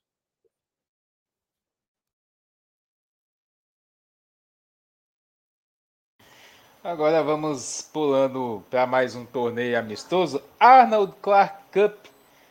Inglaterra, Bélgica, Itália e Coreia do Sul. Itália e Coreia do Sul, que sofrimento. Rodrigo Prado. Tá bom, vamos lá, vamos lá. É... Cara, esse, torneio ele foi interessante, né? Acho que é a segunda edição da Arnold Clark Cup, a da a passada. Essa, esse torneio é disputado na Inglaterra, né? É, a passada a Inglaterra foi campeã e tinha seleções extremamente fortes né, na preparação para a Euro. Ali tinha a, a, Espanha, tinha o Canadá, tinha a própria Alemanha. Mas dessa vez com seleções um pouco mais modestas. Mas a Inglaterra ela passou o carro é, em, em, todo mundo. Assim. É, teve aquele segundo jogo é, é, contra a Itália que a Inglaterra basicamente testou. Testou jogadores. E aí não foi colocar o time reserva foi realmente testar coisas que a Sarina jamais tinha testado antes, né? É, e, então, e mesmo assim a Inglaterra foi amplamente é, dominante em cima da Itália, fez, é, é, é, é tomou um gol da Itália ainda, né? Mas conseguiu a vitória por, por 2 a 1 um. a Inglaterra ela está vivendo um momento muito primoroso. Eu, eu tinha dúvidas, de como a Inglaterra, especialmente depois de uns amistosos atrás, quando empatou com a República Tcheca em 0 a 0 e também recentemente quando empatou com a Noruega. A Noruega empatou agora contra a França 0 a 0 empatou com a, com a Inglaterra também recentemente, e aí eu estava nessa dúvida, porque era o momento em que a Sarina estava começando a colocar a Lauren James para jogar. E aí o time estava ficando um pouquinho engessado e eu fiquei, caramba, isso pode criar uma instabilidade, que há meses da Copa do Mundo pode criar ali uma, uma, uma questão um pouco para se administrar. Só que a Inglaterra conseguiu superar isso muito bem. Esse torneio da Arnold Clark Cup, com todo o apoio da torcida, e isso é muito importante, é um tema que a gente vai discutir daqui a pouquinho, o próximo tema. É, o apoio da torcida e como que a torcida está comprando essa ideia e como que a torcida está se encantando com o jogo da Inglaterra, isso está fazendo com que é, é, é, o futebol inglês tem uma liga muito grande entre o que acontece dentro de campo, mas também é, é, com todo essa, esse envolvimento todo das jogadoras, da Sarina e, e, e, e, do país como um todo. A Inglaterra ela, hoje ela respira o futebol feminino, é possível dizer isso, muito por causa da seleção. Então são desempenhos extraordinários é, é, foi, foi, um desempenho muito bom contra a Coreia do Sul. Contra a Itália, como eu falei, mesmo o time todo é, é sendo testado, é, foi, foi bem, foi bem, amplamente dominante, com um sistema de jogo muito bem definido. E contra a Bélgica, que é uma seleção que teve ali alguns desfalques na zaga, é verdade, mas é, é uma seleção muito consciente defensivamente, a Bélgica. E a Inglaterra, ela, na Euro, em alguns jogos anteriores da Euro, eu percebi que a Inglaterra sofria muito em alguns momentos para antes de fazer o primeiro gol, né? E é natural, é normal isso. E dessa vez até teve um pouquinho de resistência ali da Coreia do Sul, mas a Bélgica, embora seja uma, uma, uma seleção consistente defensivamente, é, até determinado aspecto, especialmente nesse momento de tomar o gol, cara, a Inglaterra ela foi avassaladora. E a diferença que a Lauren James está fazendo, ela é gigantesca. Essa menina, a gente já tem falado isso aqui, ela é é, é, ela é assim um dos principais nomes do mundo já agora. É, ela está despontando realmente. Enfim, o Sérgio vai poder, vai poder falar um pouco também, porque ela, ela a gente sempre fala né, dela, Sérgio, mas ela está fazendo uma diferença muito grande. A profundidade de elenco da Inglaterra é um negócio absurdo. Então, quando sai a Lauren James, você tem ali a Lauren Hemp, que antes era titular na Euro, e ela também traz outras características, ou seja, confunde a zaga completamente. A profundidade de elenco da Inglaterra, especialmente nas pontas, é absurdo. Nenhum time do mundo chega próximo disso. Né? Então, e, é um time também que consegue repor, são, são polivalentes, você tem ali é, uma diversidade de qualidade que é incrível, com uma treinadora que entende muito bem o seu elenco. É, é, é um negócio que eu, que sou torcedor da, da Inglaterra, eu fico maravilhado. Né? Eu, eu realmente fico, é, nesse momento, assim, eu preciso aproveitar o máximo que eu posso. Mas é isso. Queria. Depois até tem algumas coisas para falar, mas aí são, são outros temas. Eu ouvi também o Sérgio Hudson, e também vocês do chat. Vamos lá, Rodrigo. Né, então, essa equipe inglesa, né, para mim, né, momentaneamente, pelo menos o que eu estou vendo, acho que eu vi, acho que eu já vi três grandes seleções assim fazerem grandes jogos, né? Três grandes seleções não, né? Times em geral. A equipe do Barcelona, é, os Estados Unidos ontem, eu fiquei maravilhado com certeza, mas principalmente essa seleção inglesa, né? Acho que é um, é, é um espetáculo absurdo. A gente acompanhou toda a Euro aqui. É uma seleção que só teve só teve a baixa, infelizmente, né? Mas aí, obviamente, não é um infelizmente porque teve o motivo da Ellen White, né? que acabou que acabou se aposentando pela questão da gravidez, mas teve uma aquisição absurda, né? Que foi a questão da Lauren James, que é uma jogadora nível mundialíssimo assim, de coisa de recente, né? Tá aí a, a, a um a, de um a três anos aí de, de por que não competir e concorrer a melhor do mundo. Uma jogadora fenomenal Ontem o Rodrigo já tinha, já, já tinha me passado, a gente chegou a ver também a.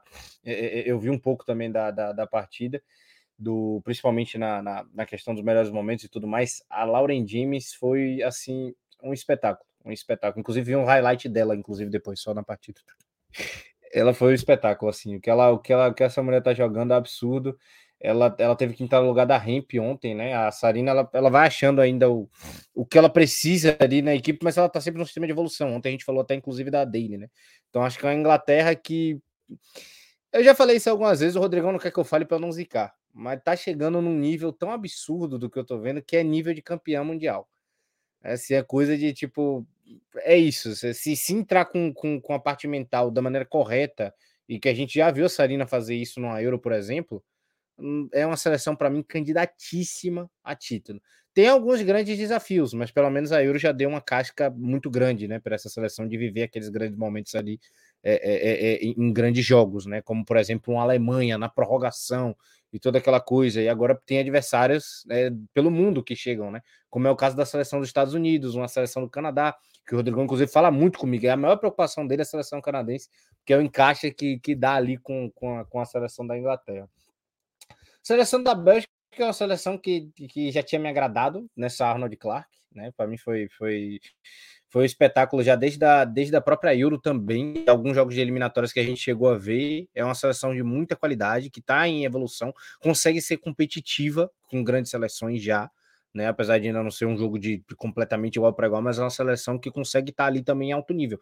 Né? O que fez os seus seis pontos numa seleção da Itália que está numa estabilidade bem maior né? Mas é, é, aos poucos eu acho que essa Itália vai voltando a ser competitiva. O Rodrigo até fala muito da convocação da Poli, né? Para que melhore um pouco a seleção italiana, a seleção italiana consiga ser um pouco mais é, é, é, é equilibrada, principalmente no meio, para que, que consiga alçar níveis mesmo de, de, de, de título, né? De, de, título mundial aí e tudo mais, e, e, e passar para as cabeças. Ainda está numa fase de evolução, pelo menos já tem o, o, a questão do investimento da liga.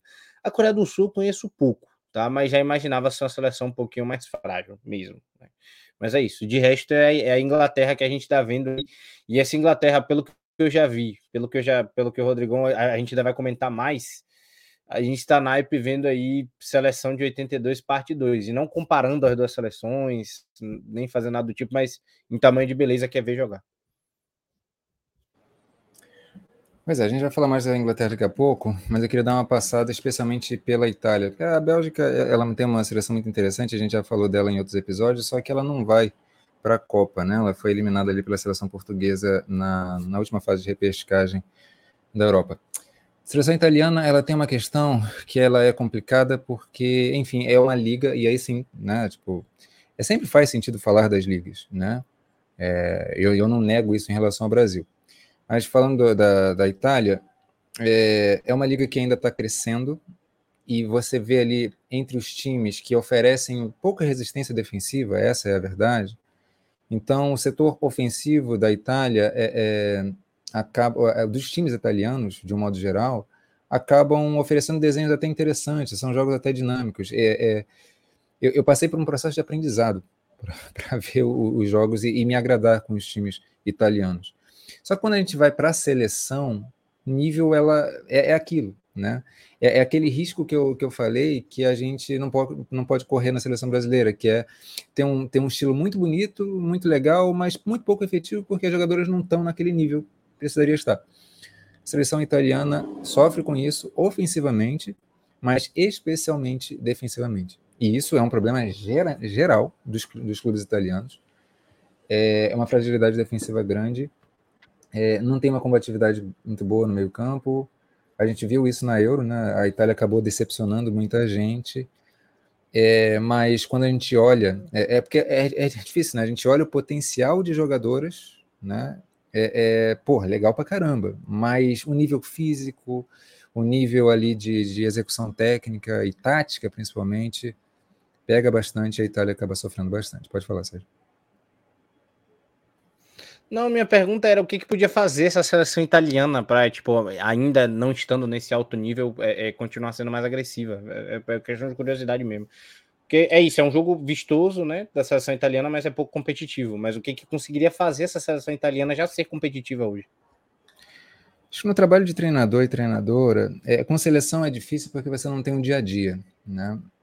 É, mas é, é, você precisa ali tentar juntar o que você tem de melhor nos clubes, jogadoras que já estejam entrosadas, né? Ou você observar realmente características específicas e fazer, olha, aí propor alguns padrões mesmo dentro de campo, né? Uma jogadora que me agrada muito, em ter questão de meio campo mesmo, na, na Itália, que ela não é convocada, é a Santi da, da Inter de Milão. Ela é uma jogadora que eu acho que encaixaria ali, que ela tem uma combatividade. Colega da Schauinga. É, ela tem um passe legal. É, é, é isso, é, é, ela, ela vai ter algumas questões defensivas, mas eu acho que acrescentaria bastante. É muito você conseguir conversar as características das jogadoras e, e, e, transformar isso em padrão. Isso leva tempo, né? É claro que há poucos meses da Copa do Mundo você não consegue fazer isso. Então, eu acho que a, a, Agora, existe ali um pouquinho uma, uma, certa insistência da treinadora da Itália com, algum, com algumas configurações ofensivas que realmente eu não consigo concordar muito, não. A Giacinti é uma jogadora que ela é notável por algumas características, ela sabe ocupar bem espaços, ela tem uma rapidez em, em giro e troca de direção, especialmente nesse girar e também na condução, mas é, é, a questão é que não vai muito além disso, né? Ela é uma jogadora que não tem muito o timing muito refinado da, das execuções. É uma jogadora que sente muito mais o jogo no sentido positivo, de perceber ali, de ter o feeling, é justamente a Poli, como eu falei. Né? Eu acho que algumas peças uhum. poderiam ser, ser, testadas ali, ela acaba não, não, não testando. O desafio para a Itália não, não, não, é, não é simples, não, mas eu acho que teria, teria. Eu visualizo algumas, algumas chaves ali que a treinadora não tem testado muito, não. Maravilha, maravilha. É, quer, quer ainda explorar um pouco mais a Bélgica antes de da gente passar para a questão da, da Lioness ou já quer passar, Rodrigo? A Bélgica ela não está na Copa, né? É, é uma seleção muito interessante. Eu acho que é, é, eu acho que a gente pode até tem uma coisa na, na Bélgica que eu acho que dá para puxar até o gancho com o que eu ia falar.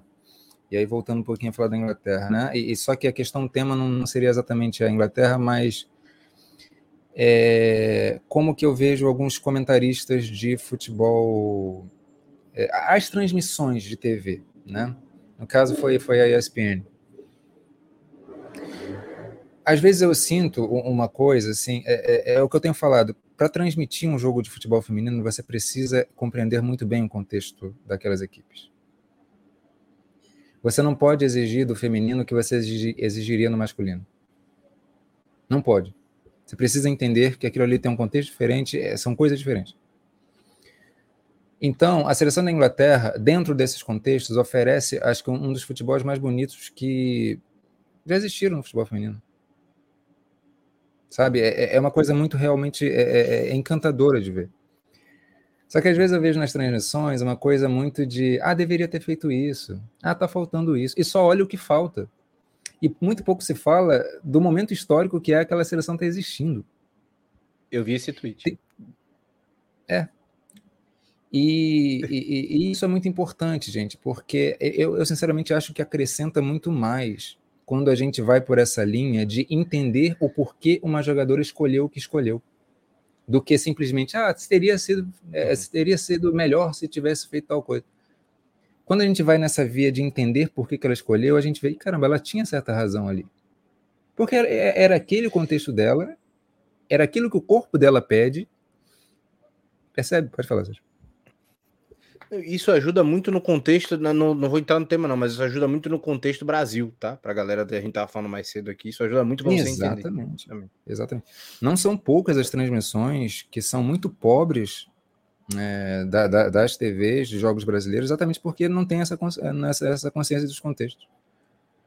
Então, isso é muito importante. Assim. Então, você acaba perdendo, e, e, e, quem gosta do jogo acaba, pô, o jogo tá legal. Por que, que a transmissão só está criticando a Inglaterra?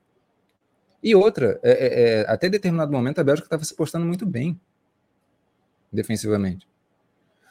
E, e, você não elogia isso, sabe? Parece que é tudo, tá tudo ruim. É, a gente não pode olhar com, com, com esses olhos, sabe? É, e não é que esteja tudo bom. É, é, olhar assim dentro das possibilidades e reconhecer o que, que é realmente um feito, né? E, e ali, no caso da Inglaterra, está sendo feito tá, um feito grande. E não à toa está levando tantas pessoas ao estádio. É esse o tema que a gente vai falar daqui a pouco, Sérgio. Mas Exatamente. Então vamos. vamos... quero ouvir você.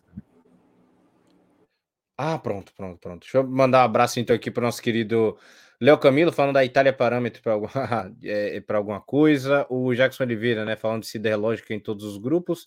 É aquela que só não ataca, só não acontece nenhuma grande surpresa, as potências vão se classificar, mas uma seleção classificada em segundo em um grupo pode mudar. O Jacinto Amada, Rodrigo tem que ser comentarista de programa esportivo, esportivo, muito conteúdo na opinião. Rodrigo é o cara fantástico. Obrigado. Corrigir, ele colocou programa esportivo, provavelmente programa esportivo na TV, né? É, que aí também, aí, a alternativa é Aí a gente aí quebra a gente. Valeu, José. É... Pô, mas é realmente, o Rodrigão é um cara único, único, único, único mesmo, viu, o Jacinto. O Jackson botou aqui: a seleção tem potencial de chegar, de chegar na final de Copa. Dessa Copa, mas a seleção está pronta para ser campeão mundial. O Léo Camilo. Ah, dá, da seleção inglesa, perdão. O Léo Camilo botou: seleção italiana é ruim no masculino e no feminino. O Jackson Oliveira, digo seleção inglesa, né? Isso compreende o contexto da modalidade das atletas. E o Léo que botou: lógico que pode exibir o, a, a futebol masculino já nasceu assim, pode exigir amanhã e sempre. É, é isso, né? Mandar um abraço aí o pessoal falando aqui, mas concordo muito com o Jackson mesmo, viu? Tá com, tá com carinha de campeão. Rodrigo, vamos falar então do, do um pouco mais dessa Inglaterra maravilhosa que vem sendo case de sucesso para o mundo do que pode ser explorado no futebol feminino. Claro que isso é um ápice absurdo, mas que vem dando, vem dando uma lição maravilhosa, vem. A seleção da Inglaterra, ela frequentemente e, e ultimamente, ela tem simplesmente conseguido lotar os, os estádios, né? É... Teve o estádio, que agora eu estou esquecendo, é um estádio do Coventry. Teve o recorde, o recorde de qualquer evento esportivo naquele estádio. O responsável foi a seleção inglesa feminina na, nessa, no, no penúltimo jogo. É, no estádio Aston Gate, é, que foi o jogo contra a Bélgica, o estádio tem capacidade para 27 mil pessoas, foram mais de 26 mil, ou seja, quase que lotou mesmo, né, todos os ingressos vendidos. Para o Wembley, a finalíssima, 87 mil é, ingressos vendidos. Sim. É o Coventry Beauty Society Arena.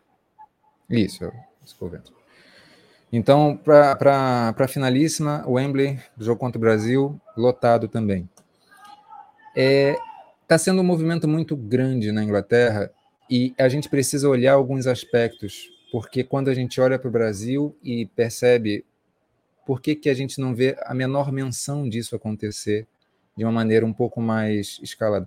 É claro que a, a, a Inglaterra ter vencido a Euro no ano passado contribuiu bastante, obviamente. Mas antes disso, a Inglaterra já enchia estádio.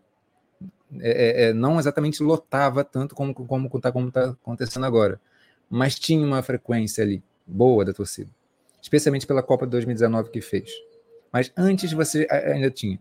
Ou seja, você já tem um, um projeto da Federação Inglesa de é, é, é melhorar a qualidade da liga inglesa. Isso, isso é uma questão.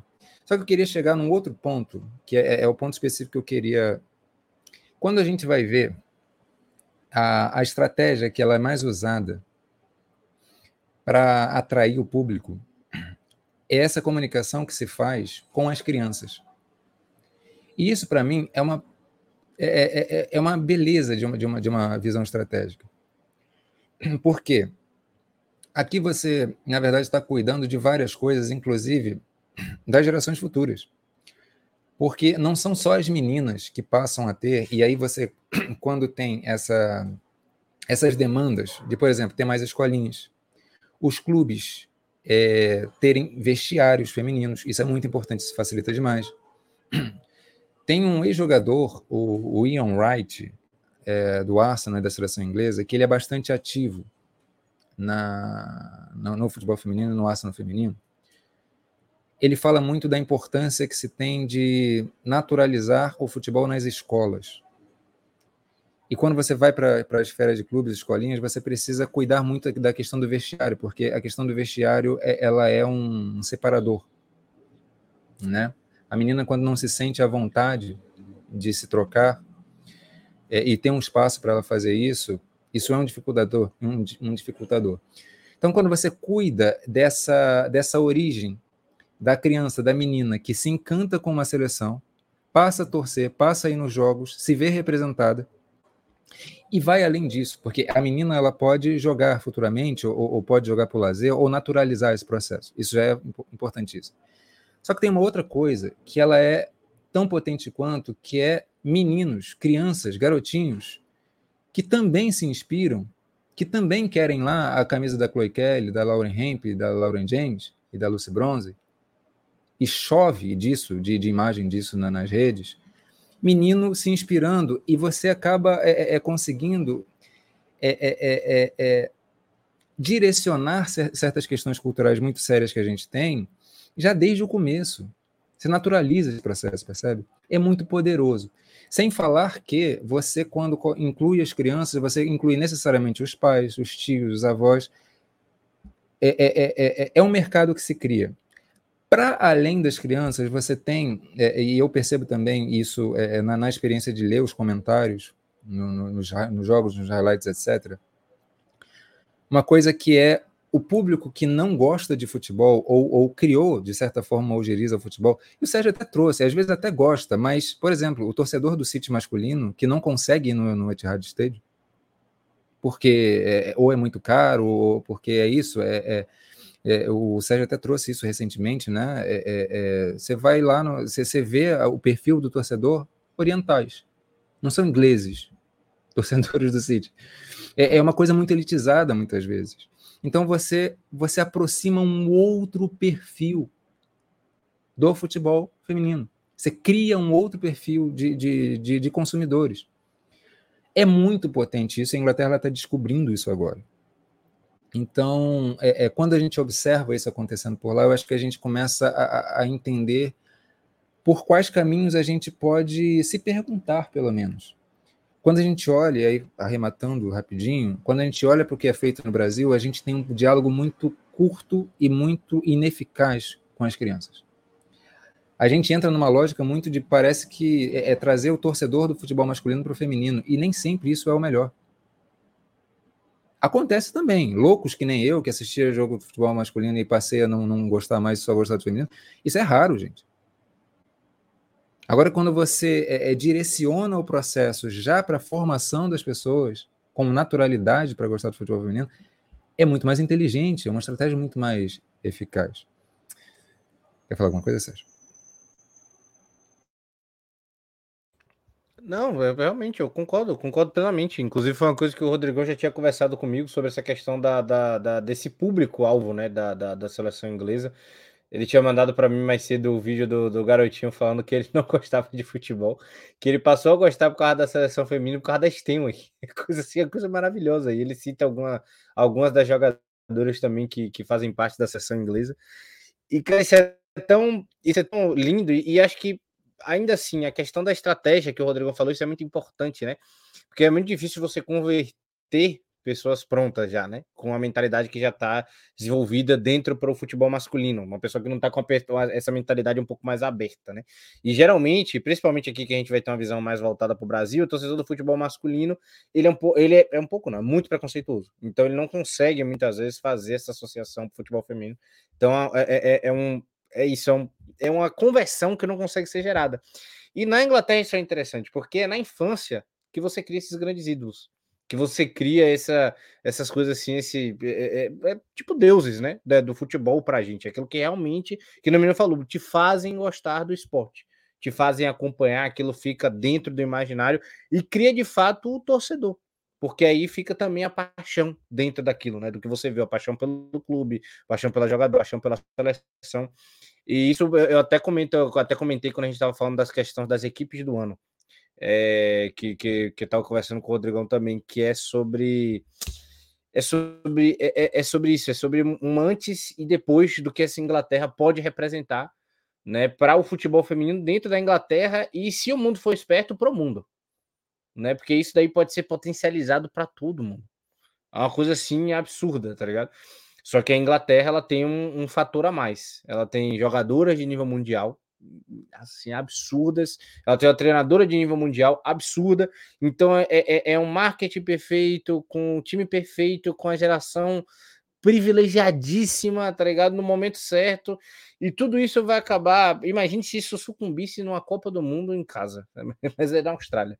Mas enfim, mas eu acho que a seleção inglesa está se encaminhando muito, muito, muito bem para se popularizar o futebol feminino lá dentro. Não duvide, não duvide mesmo, até porque lá tem um contexto muito maravilhoso, né, e específico que também pode ser implementado no Brasil, que é a questão da, da, da ausência de títulos do masculino. Então pode que, que vai ser um suco muito grande. Eu só queria é, é, é, acentuar um pouquinho até uma aumentação que eu fiz que é em relação, assim, o, o futebol feminino ele tem uma, um potencial muito grande da gente passar a compreender melhor é, quais são os perfis que se realmente se interessam pelo futebol, de um modo geral. Porque o que eu percebo é, é olhando os torcedores, os perfis, os estereótipos, e aí existe muita questão do estereótipo também, porque falta um pouquinho a questão da, de pesquisas mais é, é, elaboradas nesse sentido, e acho que com o tempo vai surgir. A própria UEFA tem essa, essa pegada de gostar de, de, enviar os relatórios e tal, é interessante às vezes, mas ainda falta nesse aspecto, que é a gente ter uma riqueza maior de, de detalhes, de saber que perfil de torcedor é esse, né? Porque a gente tem uma ideia geral, assim, ah, todo mundo se interessa por futebol, ou tem uma coisa meio genérica, mas a gente não sabe exatamente, assim, qual é o perfil de quem não gosta. E quem não gosta do futebol masculino, por que, que é, é, é se daria bem com o futebol feminino? Né? É, é, a gente tem um perfil de torcedor, especialmente aqui no Brasil isso, tá? A gente tem um perfil de torcedor do futebol masculino muito estereotipado na cabeça. Né? Ah, o torcedor que vai no estádio, que não sei o quê, que briga, que ou então aquele que é, é, é, xinga, que é muito apaixonado, não sei o quê. Só que tem, o futebol ele é gostável para outros estilos, para outras formas de se fazer também. O feminino ele pode ser muito, muito, muito especial nesse sentido, porque reúne outros tipos de atmosfera, outras formas de torcer, e o mundo aos pouquinhos vai descobrindo isso. Então acho que desde já é importante, não só no contexto da Inglaterra que tá, a gente está vendo isso acontecer ao vivo e agora, né? É, mas aqui no Brasil, especialmente no México, que está acontecendo bastante isso. Né? Eu, eu, vejo um potencial muito grande na Argentina, em alguns países aqui da nossos vizinhos. Então, é, é uma coisa que para mim é um objeto de estudo. Assim. Então, vai ser interessante a gente poder tratar disso mais vezes também por aqui. Eu gostei que você fez uma associação com a Argentina, depois até que pensar mais sobre o que é realmente, né? Tem, um, tem uma paixão por futebol lá grande, pode ser potencializado. Belo ponto. Belo ponto. Rodrigo, falando da campeã da Copa do Mundo, vamos falar de Copa do Mundo, então, né? Vamos passar para nossa querida repescagem, o playoff. Ah, não, vamos falar dos amistosos antes, né? Que ainda aquela podia lá atrás, até porque a Alemanha, né, não, não disputou torneios amistosos, mas jogou um amistoso contra a Suécia, empatando em 0 a 0 e a Nova Zelândia também, né, que fez dois amistosos com a Argentina, Rodrigão. É, são as últimas equipes que a gente vai falar dos amistosos, né? É, antes de falar de Alemanha e Suécia, que acho que é o que mais dá para adensar, a Nova Zelândia está muito mal, né? A equipe que ali está é, é, é, é, uma das sedes e não vence há oito jogos. Né? A última vitória foi de 1 a 0 ou 2 a 1, agora não estou lembrando exatamente, em cima de Filipinas, que também, como a gente falou no início desse, desse episódio, também não está muito legal, não. Então, Nova Zelândia acabou perdendo duas partidas para a Argentina, que, convenhamos, não é essa força toda, né? Então, Nova Zelândia está preocupando um pouquinho, sim. É, em relação à Alemanha e Suécia, é, eu ouvi muitos elogios para a seleção da Suécia. Eu vou dizer uma coisa bem sincera para vocês. Eu não acho que dê para analisar algo muito aprofundadamente da Suécia nesse momento. Porque a Suécia ela tem um jogo muito objetivo e muito direto. A Suécia é, é, é, é aquele. Ela é um pouco próxima do que acontece com, com a seleção dos Estados Unidos, embora a seleção dos Estados Unidos tenha complexidades muito maiores, né? Mas é no sentido de que a, Suécia ela vai vivenciar os momentos, especialmente mata-mata, e ela, e ela é um time muito organizado para isso. Me surpreendeu muito na Euro que ela teve uma instabilidade mental, e isso foi fundamental, crucial ali para a eliminação para a Inglaterra. Mas a seleção da Suécia tende a ser um time que não usa tão bem os amistosos para se preparar, não. A, a Suécia ela, é, ela meio que passa um pouco ao largo disso. Eu acho que é, é claro que tem alguma função, é, não é sair também é, convocando qualquer jogador. Tem, tem um trabalho sendo feito, é óbvio, mas a seleção da Suécia é um time muito. Ela é muito mental e, e a tática ela já está muito bem trabalhada naquelas jogadoras, né? Então é um time que às vezes por exemplo, o jogo contra, contra a Alemanha, a Suécia ficou o tempo inteiro algumas ligações diretas. É isso. O jogo da Suécia é muito simples. É muito simples. Agora, por outro lado, o jogo da Alemanha ele é mais complexo. Ele exige essa preparação maior. Só que tem um, um, uma armadilha nisso. É, as pessoas analisando, ah, o jogo da Alemanha foi muito ruim. Ok, mas a Alemanha que foi vice-campeã da Euro na preparação para a Euro, ela não estava legal também. Ela perdeu para a Sérvia nas eliminatórias para a Europa. Ela não fez uma boa Arnold Clark Cup do ano passado. Ela não fez muitos amistosos. É, ela só fez um amistoso. Enquanto a Espanha fez uns cinco amistosos, o que culminou na lesão da Alexia Puteias, a Alemanha fez um amistoso só contra a Suíça, fez 6 a 0 e é isso, assim, é, é, é, e nem mostrou muito que a seleção da Suíça tem uma fragilidade muito grande. É, e na Euro funcionou perfeitamente. A, a, a Martina Voss-Teckleburg mostrou um, um, trabalho muito bem feito ali. A Martina ela não se usa muito de amistosos. Então a, a impressão que dá é que a Martina ela não não está usando esses amistosos como uma grande preparação. Ela está mais testando algumas peças e visualizando alguma coisa em campo. Mas parece que o diálogo, aquilo que eu falei que a, a, a treinadora italiana poderia fazer se tivesse uma estrutura melhor, a Martina na Alemanha faz isso. Né? É, ela trabalha muito ali com as jogadoras internamente. Agora, pontualmente, uma questão que me incomodou na Alemanha é o seguinte: a Magu, no Bayern de Munique, ela está atuando nessa temporada muito mais avançada do que antes. No Bayern de Munique isso já me incomoda, mas o Bayern tem uma estrutura que consegue compensar isso e tal, beleza. A Alemanha não tem o direito de deixar a Magu tão isolada na frente. Especialmente quando jogar ao lado da Dabris, a Nuskin, que é uma jogadora muito boa, muito interessante, só que ela é muito jovem, ela não tem ainda essa essa essa cancha de, de, de, de, de entender como é que é o mecanismo perfeito do, do, do funcionamento do meio campo alemão. E outra, ela tem atuado boa parte dos jogos do Eintracht na zaga. Então o meio campo praticamente só tinha Dabrit sozinho. Então a Alemanha sofreu muito com essas ligações, não conseguiu organizar, jogou realmente muito mal mas isso não chega a me preocupar tendo visto o que a, a, a Alemanha fez na Euro, lembrando, foi vice-campeã da Euro.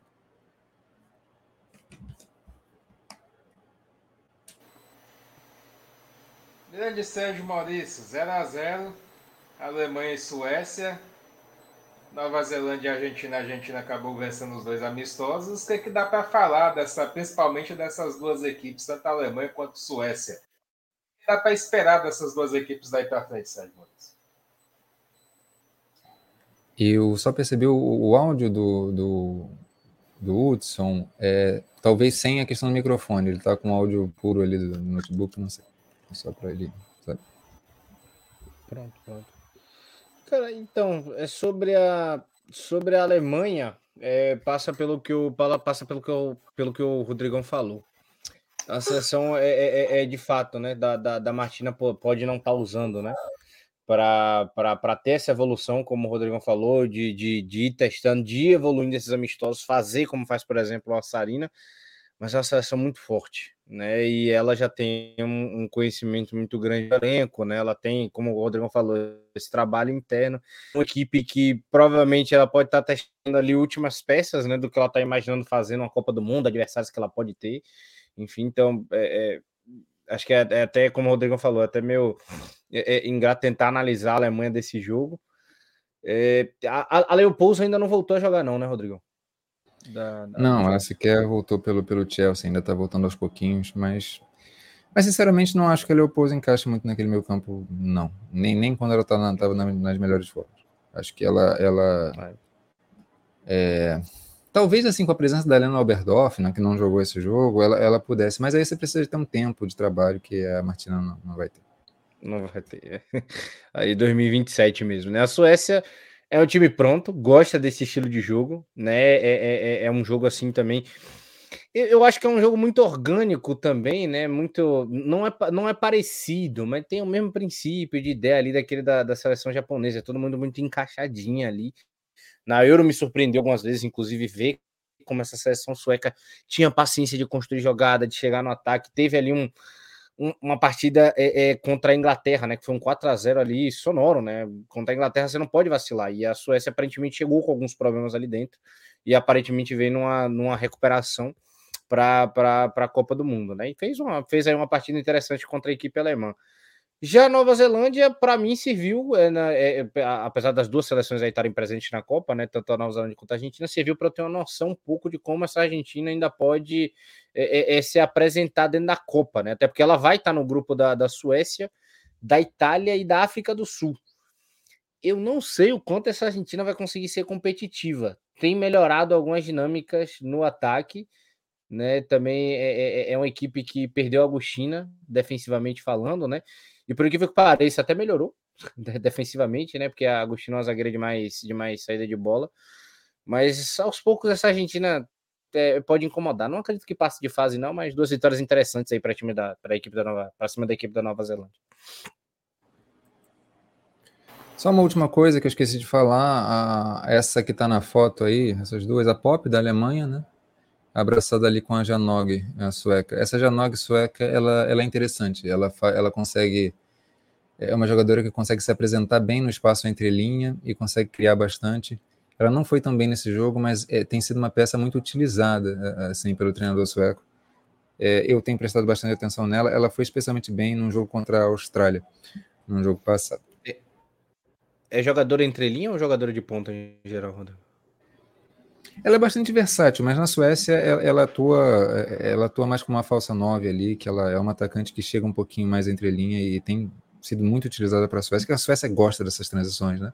Joga entre linha, tem velocidade e já, já cria rápido. Ela está sendo uma peça bem importante nesse sentido.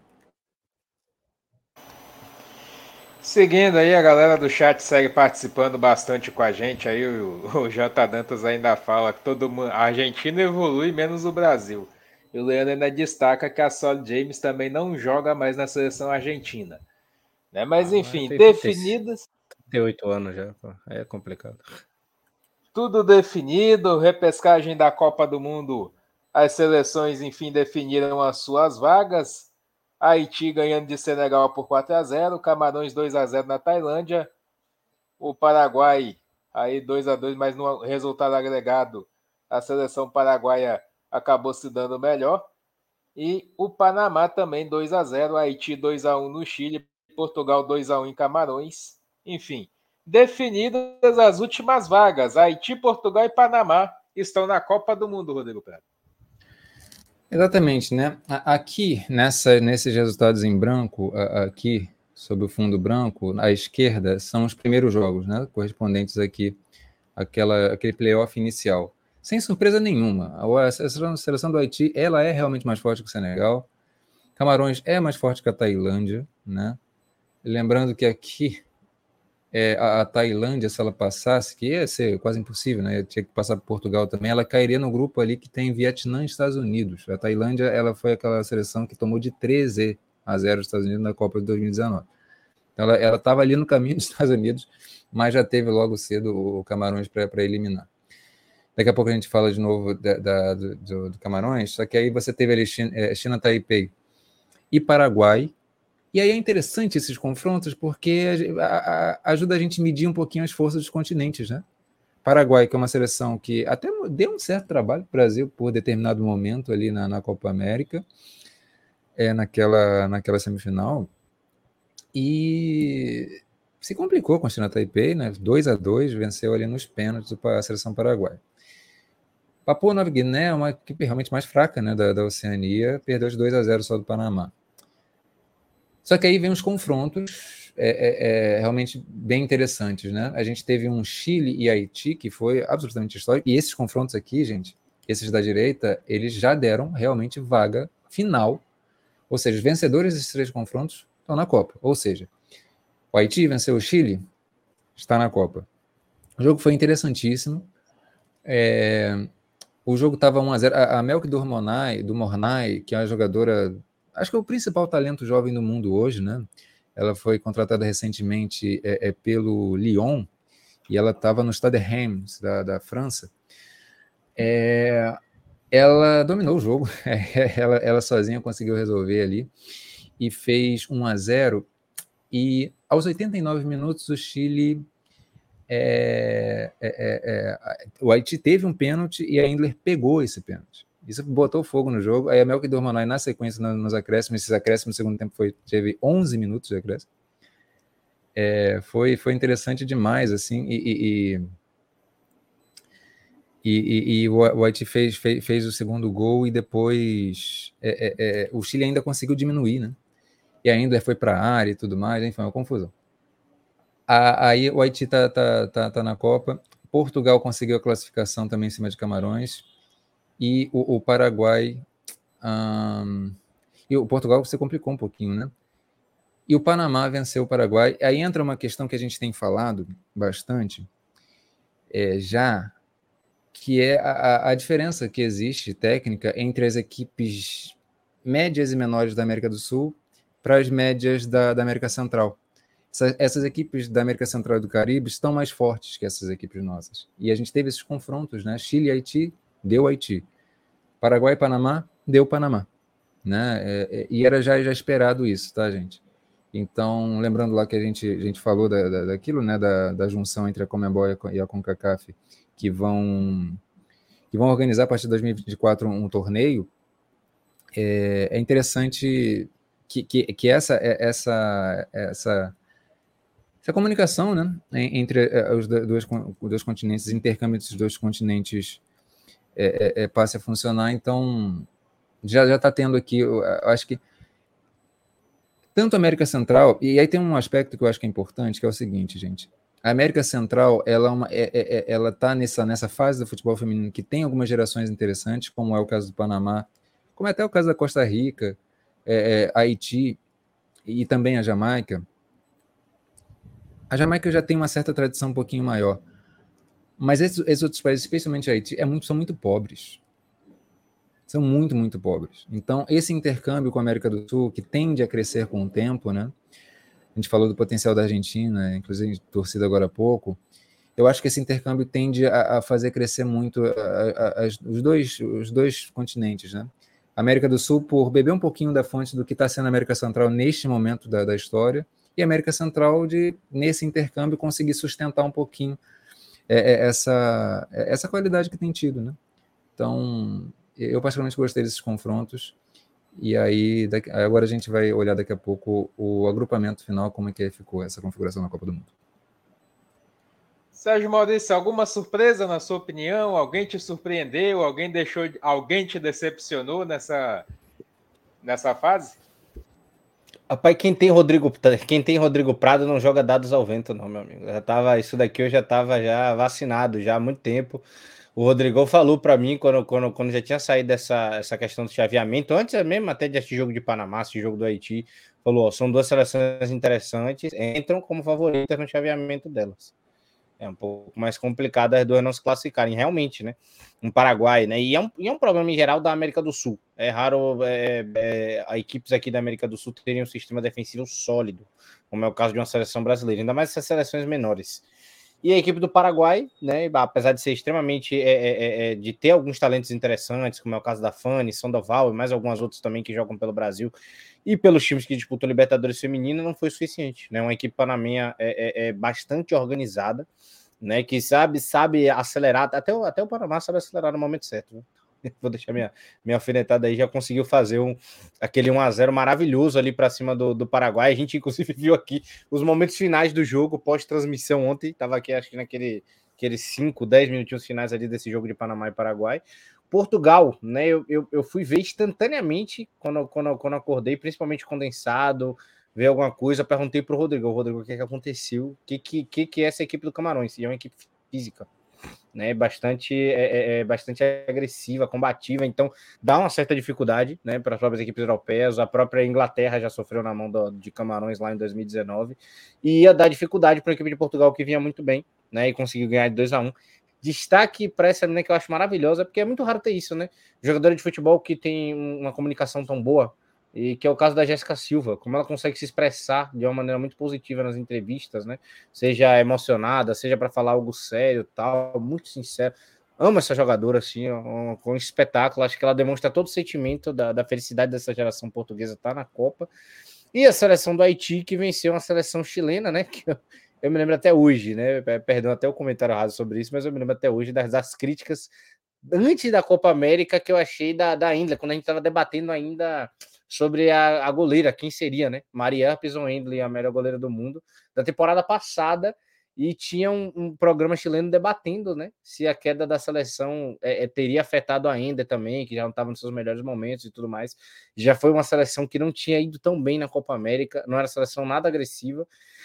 E é isso, né? sofreu para uma equipe do Haiti que já vinha também prometendo, né? Inclusive, é, lá na época da, das Copa Américas, o Rodrigo até falou assim: ó, deu uma olhada, porque deu dificuldade à equipe americana. A seleção americana tá passando dificuldade, mas essa equipe do Haiti deu dificuldade. E para uma equipe que dá dificuldade para a seleção dos Estados Unidos, ganhando o Chile com tranquilidade 2 a 1 um. Então, aí todos com méritos muito classificados.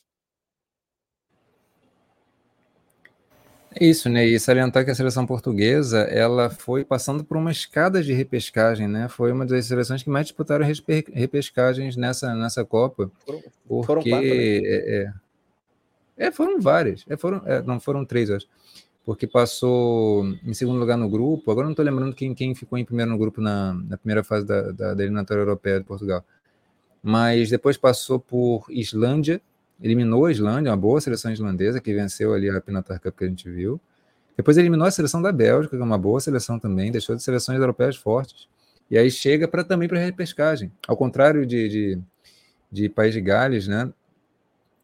É, é, e, e, se não me engano, a Suíça, é, a, a, a, seleção de Portugal não foi direto. A Irlanda, a Irlanda, melhor dizendo. A Irlanda, ela, a País de Gales não foi para a Copa, não.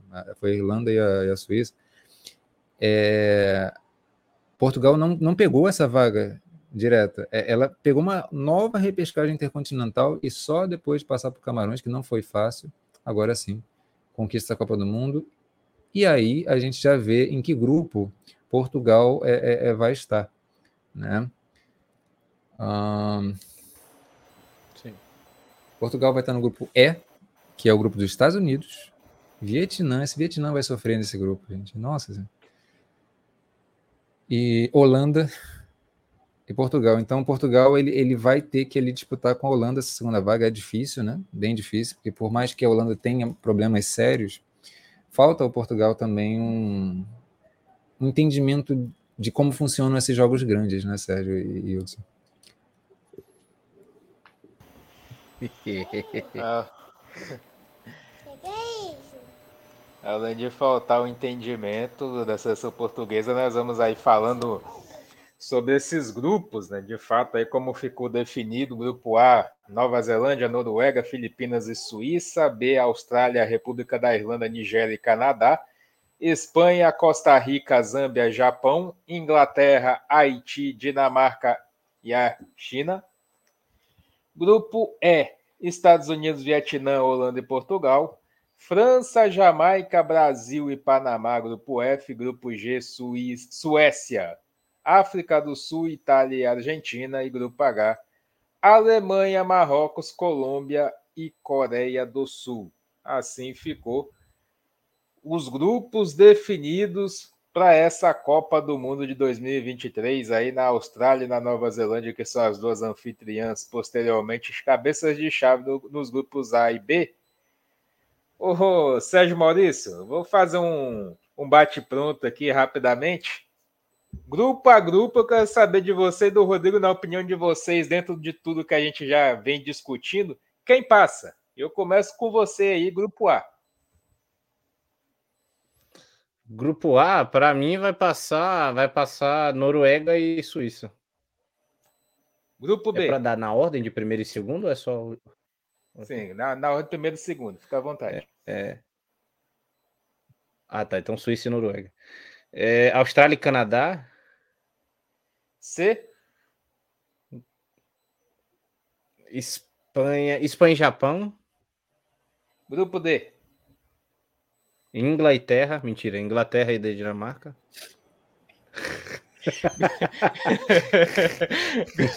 Grupo E. Uh, Estados Unidos e Portugal. Portugal. A Holanda não merece passar, não, gente. Estados Unidos e Portugal. Grupo F.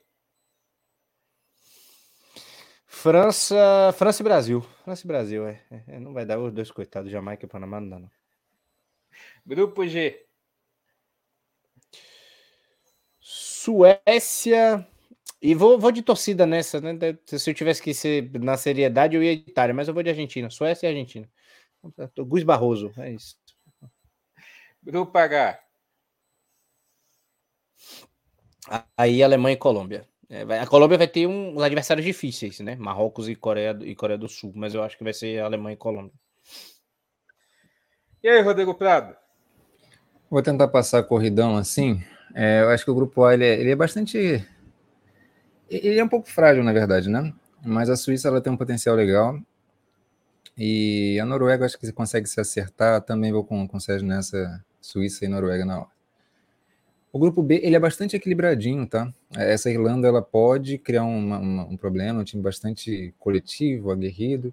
A Nigéria é uma seleção que acho que das africanas é quem mais é, é, consegue competir com os não africanos. Então, acho que a Austrália está legal e, e, e, o Canadá, por mais problema que tenha ofensivo, rapaz, aí, aqui eu vou na torcida. Porque o que acontece? aqui eu vou na torcida. Sabe? Eu vou surpreender. Porque é o seguinte, é, é, e, e, vou totalmente fora da lógica. Tá? A gente não confia nisso para aposta. Você merece. Isso aqui é, puro, isso aqui é puro, puro é, coração de torcedor. Porque, é aproveitar para explicar quem está aqui. É, nas oitavas, os enfrentamentos não vão ser que nem no masculino, que é A com B, C com D. Não é.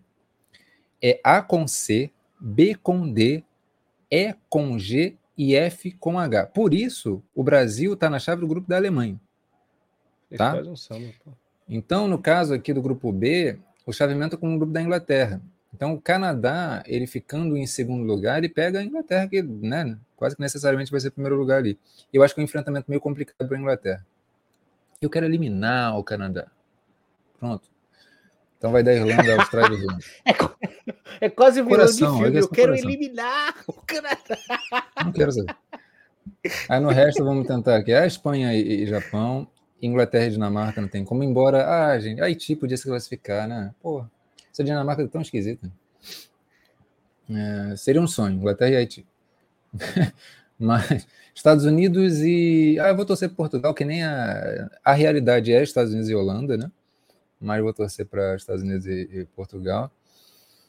E aqui, cara, olha, aqui é um pouco do que eu falei, tá? É, se o Brasil tivesse com uma, uma cancha maior, um, uma confiança maior, daria para passar da França. E aqui é importantíssimo, porque se o Brasil ele fica em segundo lugar, ele quase que necessariamente pega a Alemanha e aí a eliminação quase não certa. É, é, mais complicado, assim. E lembrando, a gente vai pegar a Alemanha no amistoso, depois do, de, do 6 de julho, que vai ser em Wembley a finalíssima contra a Inglaterra, a gente vai ter na mesma semana ali um confronto contra a Alemanha.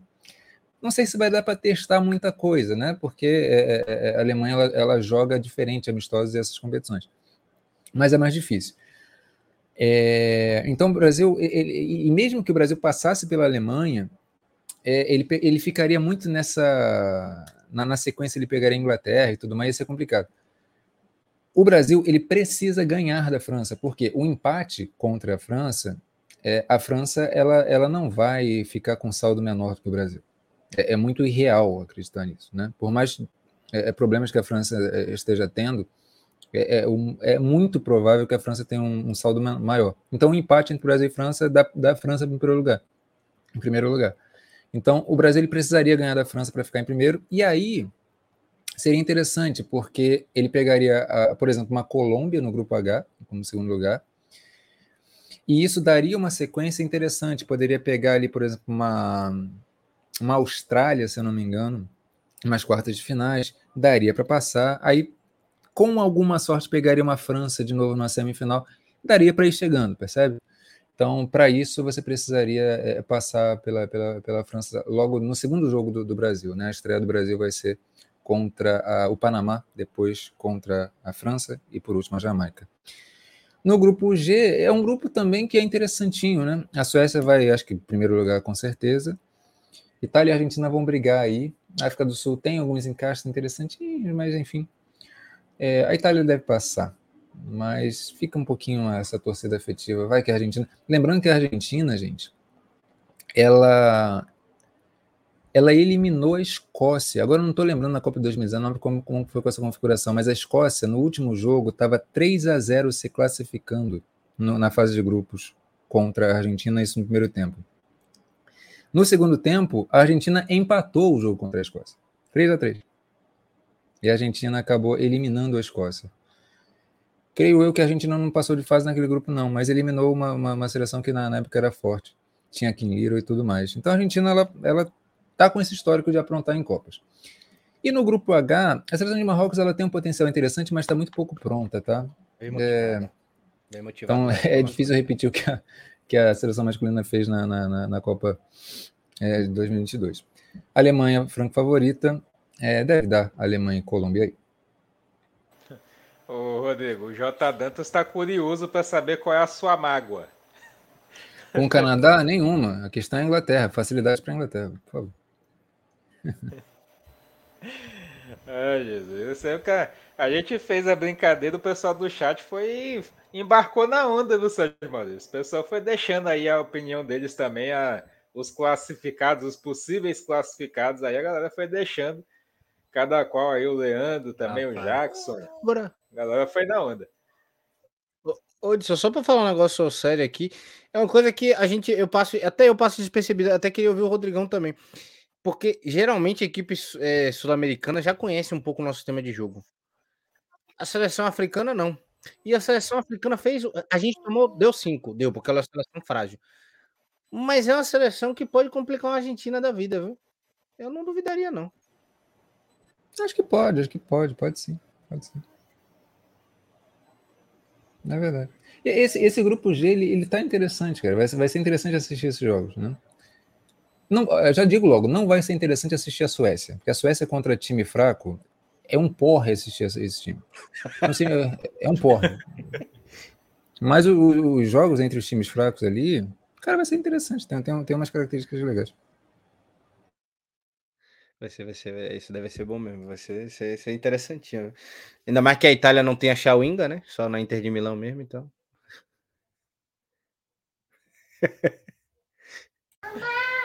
Tem esse detalhe, né? Chawinga joga na Inter, mas não é italiana. E aí é talvez a melhor, uma das melhores, se não a melhor jogadora da equipe. Vamos então começar a falar do futebol brasileiro. Temporada 2023 se iniciando amanhã com Santos e Flamengo. Então, esta da criança aqui, porque amanhã acabou de chegar. Rodada começa amanhã com Santos e Flamengo na Vila Belmiro.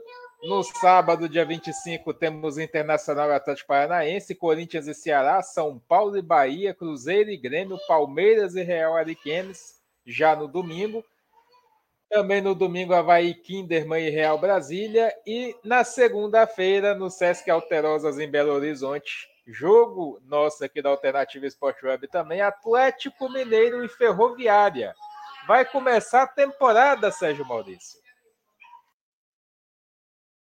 Vai começar a temporada, né? É muito jogo bom para se acompanhar, inclusive os dois jogos aí que o Rodrigo colocou em verdinho, lindos, né? Os jogos aí da, da, da alternativa, para você acompanhar junto com a gente. Dois grandes jogos, né? A rodada de estreia, como já é de tradição, vai ser uma maravilha, né? Santos e Flamengo.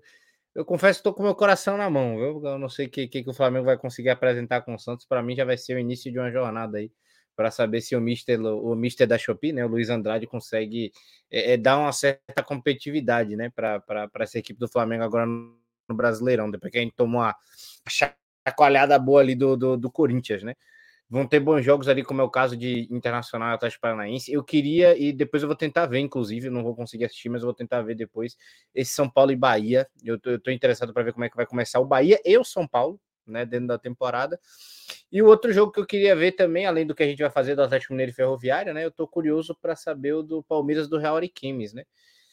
Assim, claro que por causa também do Real Ariquemes, mas eu quero ver como é que vai começar esse Palmeiras para esse ano. Teve, teve uma menina do Twitter que postou o ataque do Palmeiras, a gente até já comentou das transferências aqui, mas postou uma foto do ataque completo do Palmeiras.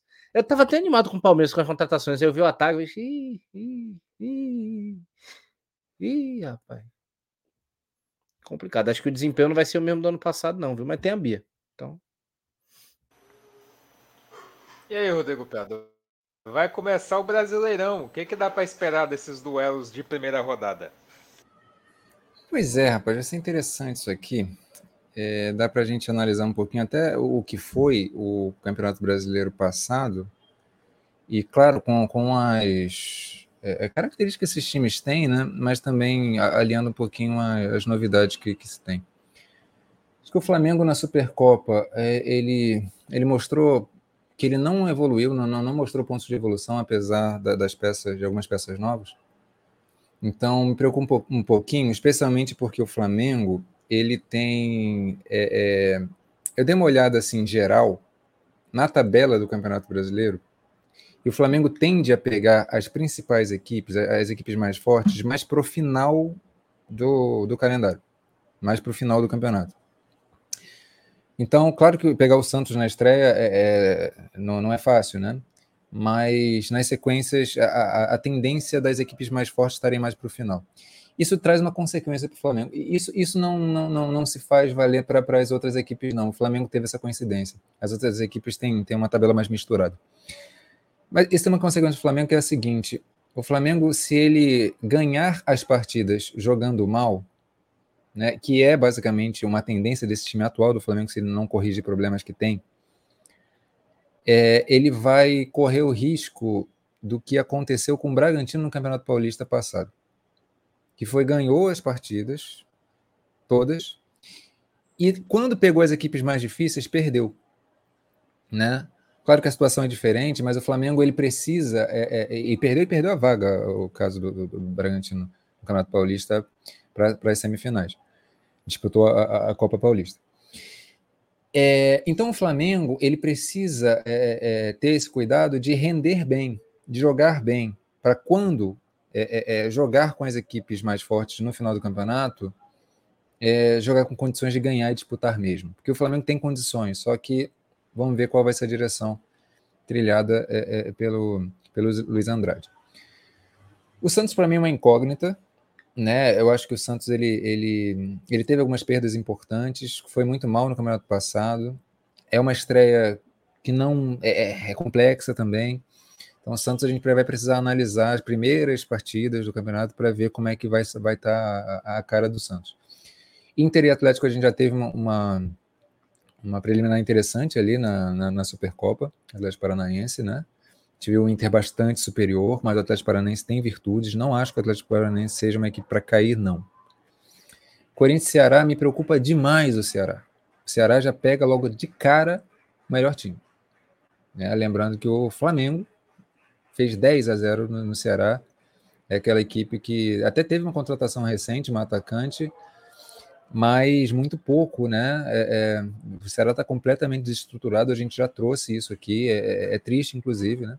Jogadores em torno de menos de 20 anos, 21, 22 anos, tudo muito novinho. Menina até de 14 anos que jogou contra o Flamengo. Uma tragédia. Então, tô, tô com medo do, do Ceará mesmo nesse campeonato. É complicado. São Paulo e Bahia, vamos ver como é que vai ficar esse São Paulo, né? O Bahia também estou curioso. O São Paulo está sob uma renovação, renovação com comissão técnica. A gente vai precisar assistir mais jogos também. Cruzeiro e Grêmio teimam em estrear campeonatos, né? Foi a mesma coisa no campeonato passado. Também estrearam em Supercopa. É... São jogos que o, o, os Cruzeiros e Grêmios que eu vi na, na, temporada passada não me agradaram nem um pouco. Real e Games a gente vai ver como é que vai estar, e o Palmeiras também. Acho que o Palmeiras deve ter uma queda nesse ano. É, é, acho que perdeu jogadores importantes. A Havaí Kinderman e Real Brasília. Cara, que de novo, a gente teve esse confronto no, na, na, Supercopa, gente. E, e, e, o Real Brasília tem uma vantagem nisso. E Tô Atlético Mineiro e Ferroviário. É, rolou um Ctrl-C, Ctrl-V legal aí, meu Deus. E na segunda-feira, Atlético Mineiro e Ferroviário, que a gente vai transmitir esse jogo. É...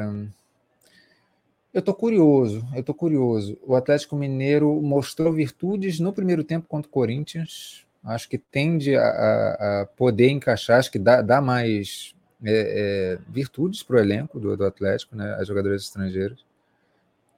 E a Ferroviária está com uma tá com um trabalho já mais amadurecido da Jéssica de Lima, né? Então, essas duas equipes eu estou bastante curioso para ver. Já na estreia, já na estreia. As outras eu acho que precisa esperar um pouquinho mais, mas claro, a estreia sempre é bom ficar atento, né? Segundo palavras dela, o elenco dela agora esse ano está mais equilibrado. Já gostei da Jéssica. Do que? Da Lindsay? Não, da, da Jéssica de Lima, na coletiva hoje. Ah, da Jéssica de Lima. É. Acho que sim, tem um potencial legal, cara. Tem um potencial legal. Mas vamos ver. Vamos ver. Precisa, precisa ver em campo, né? Mas o destaque do Ceará contratou de volta, né? Que já passou pelo clube a zagueira Karen, a goleira Miriam, também a Manu goleira, né? É, é pouco. E além da Helena Kosler também, contratada atacante. Ceará tem pela frente, logo nos, nos, quatro primeiros jogos do Ceará: Corinthians, São Paulo, Bahia e Grêmio. Depois enfrenta o Flamengo. Esses são os primeiros desafios da equipe do Ceará, logo de cara, logo no início do campeonato. Complicado, viu? Na situação que se encontra a equipe do Ceará, essa já enfrentar jogos um pouco mais difíceis logo nas primeiras rodadas. Rapaz. É, se conseguir, provavelmente vai conseguir fazer uma campanha pior do que a do Vitória, inclusive. Não. Isso me entristece muito. Mas enfim. Passando agora a falar do, um pouco mais do Campeonato Brasileiro, falar do Corinthians, né? O Corinthians que tem falar essa ação aí de doar 20% da arrecadação do jogo contra o Ceará para as regiões afetadas pela chuva do litoral paulista. Belíssima iniciativa do Corinthians, vai lembrar que já tem nessas modas, isso é uma forma já de vender, já consegue vender bem os seus ingressos e posteriormente dessa forma o Corinthians consegue aí uma boa arrecadação para poder 20%. Aí o Esporte Clube Corinthians Paulista, por meio do Departamento de Responsabilidade Social e Cidadania de Futebol Feminino, vai doar 20% da renda bruta do jogo contra o Ceará pelo Brasileiro Feminino, para as regiões afetadas pelas fortes chuvas que atingiram o estado de São Paulo nos últimos dias. A, partir, a partida será disputada no sábado, às 11 da manhã, em Mogi das Cruzes, né, no Nogueirão. O clube se solidariza com as vítimas e seus familiares bela iniciativa. Belíssima, belíssima iniciativa, né? E é importante ter iniciativas como essa também é, dentro do futebol feminino, ainda mais de uma equipe com o tamanho do Corinthians, né? Podendo fazer essa, podendo fazer essa é, ação social, né? Doar esses 20% para também, é, é, é, como, como a gente costuma falar, se inserir também, é, é, inserir também o futebol feminino dentro da sociedade, né? E também ser é, acredito eu que isso pode ser também uma, uma motivação para, querendo ou não, ter mais público no estádio, né? Levar mais pessoas ao, ao Nogueirão, já que o Corinthians não joga em São Paulo, né? Joga em Mogi das Cruzes. Mas ponto importante aí, justamente porque tiveram muitas chuvas, principalmente aqui também no interior da Bahia, mas é, pela, pela, pelas regiões que foram afetadas, né? No litoral paulista. Eu, particularmente, Hudson, acho esse tipo de ação interessantíssima, assim. É, é... A gente estava falando do caso de sucesso do que está acontecendo na, na Europa, na Inglaterra, mas a gente, quando a gente olha para o nosso país, a gente precisa, é isso, ter essa sensibilidade para ler os nossos contextos e, e, ler quais são as condições que a gente está e, e, entender, de, de, novo, como eu sempre falo, ler os potenciais. O Corinthians, ele está nessa posição de já poder. Acho que a, a, tem, o, o, futebol feminino tem uma vocação, já não é de hoje. A origem do futebol feminino é, já nasce disso, né? Na, na, lá por 1900, na, na Europa, na Inglaterra, as arrecadações eram destinadas para a guerra, para a Primeira Guerra. Pra... Mas no sentido de, de, de, de mandar para os setores de, de enfermaria e, e, e, tudo mais. Né? É, é, eram doações que eram feitas. Então, a, a, as mulheres promoviam é, os jogos e essas doações elas ajudavam os feridos de, de guerra, ajudavam famílias e etc. O dinheiro não ia para elas e estádio lotava, tá? Então havia um interesse na origem lá na, na, na, Europa no futebol feminino e pelo mundo foi assim também. Aqui no Brasil é, se repetiu esses processos e existia muito essa essa lógica de não, o dinheiro não vai para as mulheres, o dinheiro vai para fundações de caridade, etc. É, especialmente na Primeira Guerra, isso, isso se repetiu muito. Por que eu estou falando isso? É, é porque a, a, a, o futebol feminino ele, ele, tem isso na história. Então, é, é, o futebol feminino ele não é só entretenimento. Ele tem uma parte importante que é da responsabilidade social. E quando um time, um clube aqui no Brasil entende que tem um. um e, e para gerar isso, você precisa ter um, uma sustentabilidade, você precisa ter, ter, ter estratégias muito bem definidas, como o Corinthians tem ele puxa o carro do futebol feminino no Brasil. E a ponto de você é, é, entender isso como uma possibilidade. Eu nem gosto da palavra oportunidade, mas é, é uma possibilidade, é, é, uma situação que converge a, a justamente a, a, essa, a esse entendimento, a essa sensibilidade. Não é muito dinheiro, obviamente não vai ser muito dinheiro, mas quando você começa a, a vincular, a articular, ligar essas duas coisas, a uma leitura de situação e necessidades sociais e um potencial, de, algum potencial econômico que um time tem, ele vai lá e faz um gesto. O futebol feminino ele tem, tem essa possibilidade.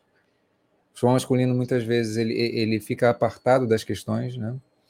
Então, é uma questão importante, assim, é bem, bem, bem importante. E parabéns, parabéns ao Corinthians. É, é, de novo, é sempre o time que puxa o carro no futebol brasileiro, em todos os sentidos. E essa é uma dimensão relativamente nova, né? Então, eu me emociono com isso e fico muito feliz de, de poder trazer isso para também, através dessa boa ação do, do Corinthians. Pois é, até antes de mudar, falar um pouco sobre a seleção sub-17 de vôlei, né, que vai ser o nosso próximo tema. Eu acho interessante outras equipes também criar esse hábito e começar a partir para esse tipo de ação, porque isso dá visibilidade, uma visibilidade cada vez maior, né? seja no âmbito social, no âmbito esportivo, inclusive. Você tomar a iniciativa como fez o Corinthians é importante. Mas é importante também partir de, de outras partes também, de outras equipes, para poder, quem sabe, poder ajudar o maior número de pessoas possíveis, porque a situação foi complicada a chuva fez um tremendo estrago. Né? A gente ainda consegue ver muita reportagem ainda na, no, nos veículos de comunicação e ver a real situação do que aconteceu é muito triste. Então, talvez aí o ponto de partida foi o Corinthians, mas que outras equipes também possam seguir o mesmo exemplo. Agora, mudando de esporte, falar agora da seleção feminina sub-17 de vôlei fofão. Importante, Sérgio. Já vemos muito isso no futebol feminino. Mulheres comandando equipes na beira do gramado. Agora, a Fofão talvez seja aí a primeira, a iniciativa a ser tomada com relação principalmente à questão da base, a ter mulheres comandando as seleções brasileiras também, vindo desde o sub-17 até o profissional. De, de fato, interessante, Hudson, essa, essa orientação, né, voltada para voltada para as mulheres de fato, né? De, de, de, ser a Fofão, se tornar essa primeira mulher a ser técnica é, é, é de uma seleção brasileira, mesmo sendo a sub-17, comentou, né? De se sentir identificada com o cargo dado pela CBV. E o bom dela ter esse trabalho tão próximo, né? Além de ser de, de ter esse simbolismo, né? De uma mulher como a Fofão estar comandando uma seleção feminina de vôlei, mas importante também ela ainda ainda jovem, né? Querendo ou não, ela ela aposentou recentemente, cinco anos para cá, basicamente. Ela ainda tem tudo isso muito fresco na cabeça dela de carreira e ela podendo dar essa orientação, tendo essa experiência de trabalho tão cedo com jovens, isso vai ser muito importante, né? Então é muito importante para o futuro das seleções brasileiras, né? É, eu, eu, eu já gosto muito do Zé, o trabalho que ele, que ele faz é, é, tem muita sensibilidade né, com a, com a seleção feminina de vôlei, mas é importantíssimo ter mulheres também nesses cargos, né, é, é, é justamente por, ser, por serem elas que estão ali no, no, no, esporte, serem elas que estão na quadra, então é importante também ter essa representatividade em cargos de poder, né, seja numa comissão técnica, seja em cargos administrativos dentro da CBV, de, dentro de um clube, e acho que a Fofão, é, é, é para dar esse primeiro passo, é um nome pesado, né, muito pesado, para uma para um para um cargo para um é isso para um movimento tão importante como esse o que é bom. Rodrigo Prado um nome como a Fofão né? Uma grande jogador como grande jogadora como grande atleta que foi na sua visão como principalmente como espectador como é que você vê esse início? Porque querendo ou não é um começo. É da base? É da base mas já está começando, de alguma forma, a quebrar um pouco essa questão de só homens dirigir a seleção feminina. Eu acho que é, no Brasil, às vezes, a gente tem uma, uma questão de não olhar é, para aquilo que eu cheguei a comentar, o que está acontecendo na Inglaterra, que é uma estruturação em torno das crianças, da formação, né? É, enquanto torcedores, etc., e como atletas também, futuros atletas. Mas o Brasil, às vezes, a gente é, é, tende a não olhar para as estruturas que existem antes é, de, de, uma estrutura profissional, etc. A gente já quer começar mudando a, a, as partes de cima, os degraus de cima, né? E às vezes é importante você dar condições para a coisa ganhar uma sustentabilidade, uma sustentação, e isso começa de baixo mesmo, né? Então, é, é é importante, é importante. Claro que é, é, eu acho que vai chegar o momento, né, de uma mulher treinar a, a, a, a seleção, por, por, exemplo, uma seleção masculina, por que não, em, em algum dia, né? A Sarina Wigman até comentou isso numa entrevista recente, de que ela vê que no futebol é uma questão de tempo treinadoras mulheres treinarem times masculinos, mas isso é um outro tema. Mas é, é uma questão que a gente precisa começar e havendo a possibilidade de, é isso, é isso. Tem que dar essa oportunidade sim. Agora, uma curiosidade, a Fofão, ela tava. Eu vejo muito no Instagram. Não sei se algum de vocês já, já, já viram isso, mas ela tem muita publicidade no Instagram como professora de fundamentos. Né? Então ela, ela dá cursos e tal. Aí quando, quando eu vi, caramba, Fofão ela vai. Agora vai, vai, vai se ocupar com essa, com essa outra. E ela até fala disso, né?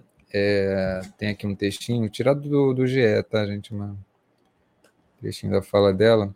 Ela falando assim: tive identificação imediata com o desafio apresentado pela CBV. Estou no momento certo da minha carreira para aceitar esse cargo. Essa categoria é a porta de entrada para o universo de seleções brasileiras. Isso é importante, né? E posso ajudar no desenvolvimento, na formação de novas gerações. É isso que eu falei, é esse desenvolvimento de novas gerações, novas meninas, passando por uma referência feminina isso tem uma importância grande, né? É claro que você poder começar com crianças, ok, seria interessantíssimo. E eu acho que isso, de alguma forma, é, é, pode ser mais fomentado. Mas já numa categoria de base de seleção, isso também tem uma importância muito grande. Aí ela continua. É importante termos cada vez mais mulheres nas comissões técnicas. Tá bom, gente. É lindo de ver, viu? Que isso possa ser passado para frente, que possamos ver as mulheres crescendo também no âmbito do voleibol. Vamos à Superliga Feminina, já aproveitando que estamos dentro do vôlei, já passar para a Superliga Feminina. Fluminense vence César Bauru e vai à quarta colocação da Superliga. Parciais de 25-20, 25-20, 25-14, 25-19 e 15-12. 3 a 3, 7 a 2. O time do Fluminense é um time organizado, viu, Sérgio Maurício? É um time que dá, costuma dar trabalho nos seus jogos, viu? Pra caramba, pra caramba, pra caramba mesmo. Eu gosto muito da. Eu gosto muito da, da, da, da Laís, né? A, a líbera da equipe do, do Flu. Mas principalmente como, como um elenco muito muito equilibrado, né? Não tem aquelas óbvias, né? Que essas meninas evoluem a ponto de se tornarem grandes peças. É, esse elenco é, é, acho que permite isso, mas é um elenco que junto, né? É, o pessoal costuma chamar de operário, mas eu acho que essas meninas têm muito talento. Mas essa equipe junto faz ela ser uma equipe competitiva, muito competitiva. Chega assim num nível é, é, é absurdo, a ponto de estar tá conseguindo arrancar vitórias, dar jogo competitivo contra o Praia, dar jogo competitivo contra o Minas, é, ganhar de Osasco, ganhar de Flamengo, ganhar do Pinheiros e sair com uma vitória importante como essa para cima do César Bauru, em 3 sets a 2, foi pro tie break, né? É uma equipe que costuma não oscilar muito em quadra durante o set, tem um preparo mental interessantíssimo, tá? E, e, e, e isso é, é, é, louvável, né? O quanto essa equipe Fluminense está sendo bem comandada, bem treinada, o quanto essa equipe pode ser agressiva, eu acho complicado. Eu ainda tenho que ver, até por ser meu primeiro ano de fato a Vera acompanhando a Superliga Feminina, eu preciso ver o quanto ela consegue ser competitiva em fases finais. Então, o título acho que ainda é muito forte. Mas que essa seleção, é, que essa seleção, eu, tava, eu já estou tão condicionado já na, questão das seleções, mas que esse time do Fluminense consiga, conseguirá ser competitivo daqui para frente, conseguirá. E vai deixar, vai deixar muito clube na saudade, pode acabar cometendo o famoso crime, né, pelo caminho. Eu vou te dizer, o Fluminense voltando agora a atuar na principal né, a divisão de elite da Superliga Feminina, para mim não é tanta surpresa. A equipe bem estruturada, equipe que vem mostrando somente aí no durante os seus jogos. A Juma, levantadora, né, Sérgio, costuma distribuir muito bem o jogo. É incrível a, a visão de jogo que ela tem da quadra adversária e a facilidade que ela tem para poder fazer o time jogar, fazer o time fluir. Isso torna o, o, o jogo do Fluminense. Cara, a Juma, a Juma é espetáculo. Mano, a Juma, a Juma é um espetáculo. É, eu tenho gostado muito das entradas da camisa 15 Kimberly, né? Ela é uma jogadora mais forte, né? Uma, uma, uma oposta ali bastante agressiva, né? Consegue compor, compor legal a rede também. Foi uma, foi uma aquisição importante para a equipe do, do Flusão. É, dá para a gente falar também da central, a Lara, que é uma jogadora que se posiciona também muito bem em quadra. É uma, é uma das, inclusive, que consegue ter uma certa versatilidade, consegue se tornar, consegue ser, é, é, é, compor a linha de, de, recepção e compor a linha de rede, né? Ela consegue também estar tá, tá, tá nos dois cantos, né? Eu acho que a Lara e a Laís, elas são duas ali espetaculares. É, tem, um, tem, um, tem, tem uma certa profundidade esse elenco do time do Fluminense, por isso que eu falo, né? Na minha visão, é a equipe que vai, de fato, é, é acabar, acabar matando algum gigante pelo caminho de verdade mesmo, na, na, na, principalmente na próxima fase. E pelo que tá dando, né, eu acho muito difícil subir mais do que isso ou descer dali. Vai acabar pegando um caminho ali pelo caminho com classe, com Flamengo, um Bauru, e vai deixar pelo caminho quem pegar. Tá bonito de ver, viu, Rodrigo? Tá bonito de ver esse Fluminense, viu? Legal, rapaz. Agora eu vou fazer. Os meus, meus comentários são de leigo total. Agora o Abel Moda Vôlei. Ele, ele é Abel Moda o quê? Abel Moda Leicester, é Abel Moda Ceará, qual era? Pra... Esse um ponto é, é o Brusque, quê? Ele venceu Brusque. sete? Não, é, venceu, levou pro tie break, levou pro tie break. Levou pro, foi o tie break com, contra o Minas, inclusive. Aí é, você ganhou, ganhou um ponto só? Ganhou um ponto. Break é um ponto. Mas mas perdeu o jogo. Meu Deus do céu. Cara, o que, vocês acham? É uma pergunta um pouco mais estrutural, tá? É, é, o que, que vocês acham? Porque isso acontece, né? Na, por exemplo, na Liga Italiana de Futebol Feminino, a gente viu as equipes se reduzirem ali para 10 equipes. A gente está vendo aqui São Caetano e Abel moda muito, muito abaixo, né? É... Realmente, porque ali Brasília é, é, é, é e Maringá estão mais próximos ali do, do Barueri, etc. Tão, tão, não estão tão distantes assim. O que, que vocês acham da liga se reduzir para 10 equipes? Que, que consequências vocês acham que traria isso? Eu acho que, infelizmente, hoje, pro, pro Abel que subiu agora, né? Que seria o Brusque, não é isso, Sérgio? Da cidade de Brusque, né? O Abel é Brusque, é Brusque, isso. Da cidade de Brusque, São Caetano, o próprio o Maringá é uma equipe mais equilibrada e mostrou isso em alguns jogos que eu consegui acompanhar.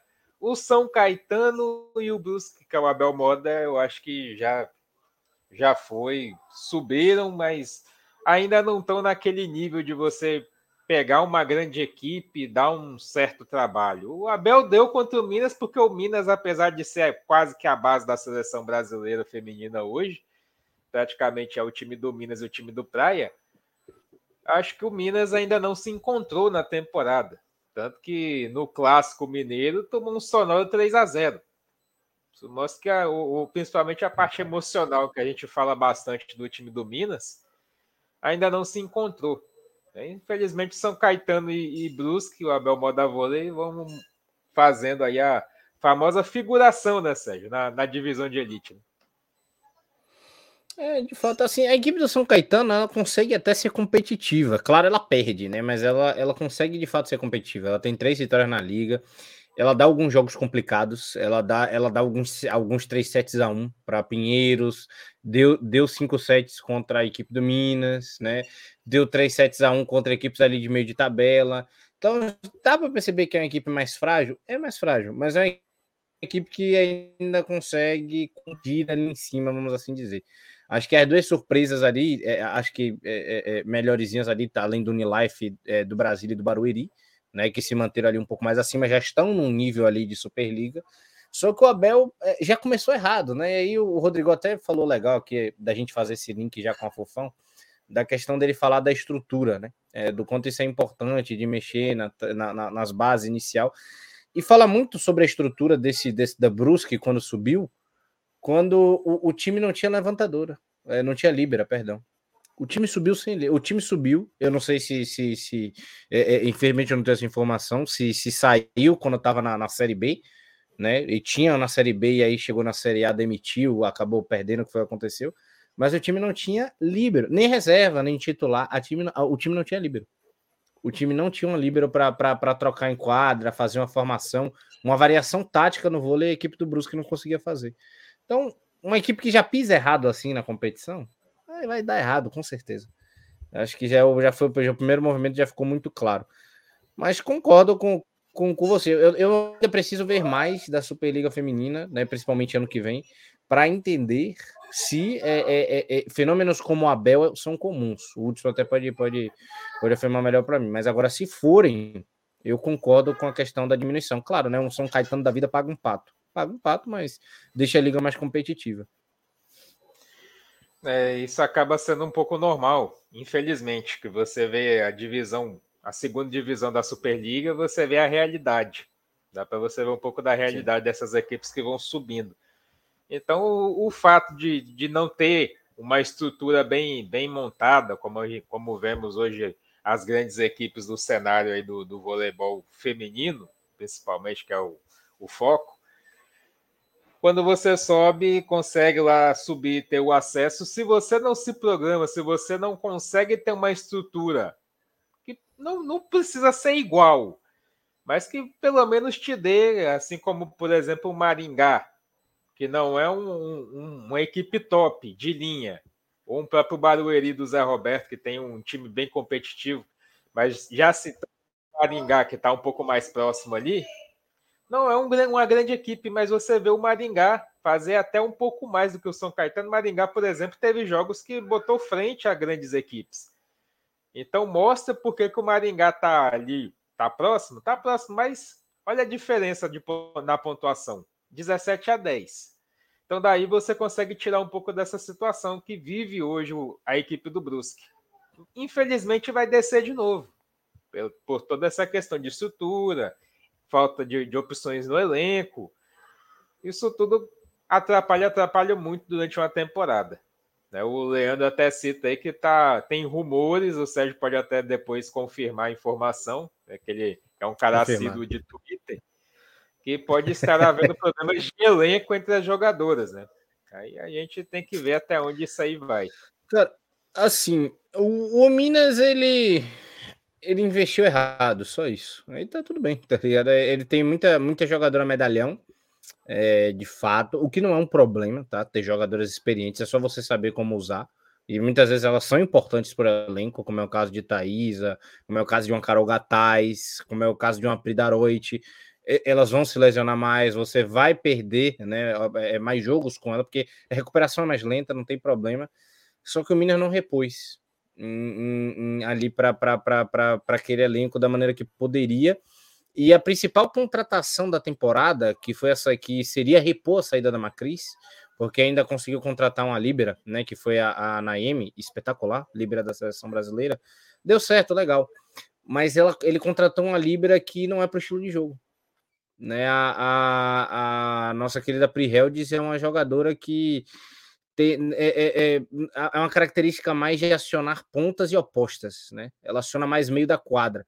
E a equipe do Minas tem uma característica de ter um centro mais forte, centrais mais fortes, né? A Júlia Kiuris, uma Carol Gataz, uma Thaisa. Então, é time que tem que, quando você tem algo muito forte, você tem que fazer valer essa valência. E a Priheld não é o forte dela.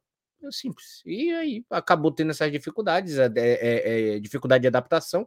E quando isso acontece em time grande, isso soa muito mais alto. Porque aí, pô, se o Minas não ganha, é um problemaço. E aí, quando a Priheld não começa a dar certo, é, o elenco percebe que isso está dando errado. A Jaque, que entrava no, no né, é, é, com, com a segunda unidade, mais ou menos, ali da, da, da equipe do Minas, estava dando, tava dando mais certo com a equipe titular, né? Por ela já ter adaptação com a equipe. Aí já começa a perda de confiança da jogadora, indisposição do elenco. O Nicola Negro, né? Que é, para mim, é um, é um dos caras que tinha que ser liderança ele é um cara meio desesperadão em quadra, e ele passa uma insegurança absurda. Ele, ele pede tempo quando não precisa pedir. É, ele, ele, fica pedindo um bocado de desafio, parecendo aquele técnico turco maluco da, da Nations League. É, aleatório. Claramente saiu, ele fica pedindo tempo.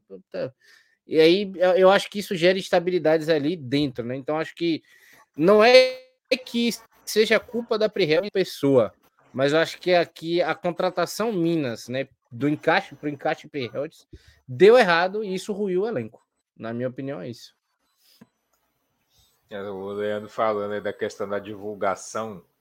Vocês, o, o Leandro, eu vou te falar que não é muito difícil você fazer comparação de modalidades. A realidade do, do voleibol feminino hoje, comparado ao que é o futebol feminino hoje na, na segunda divisão, hoje na Série A2, o Rodrigo está aqui, vai concordar ela é complicadíssima. Para não dizer coisa pior. A organização da, da segunda divisão da Série A2 a gente já vê que é muito difícil. Você vê que a própria CBF não tem uma, uma, uma, uma certa noção, uma certa organização com relação ao campeonato. A CBV, a CBV, meu cara, a CBV tem esse problema também.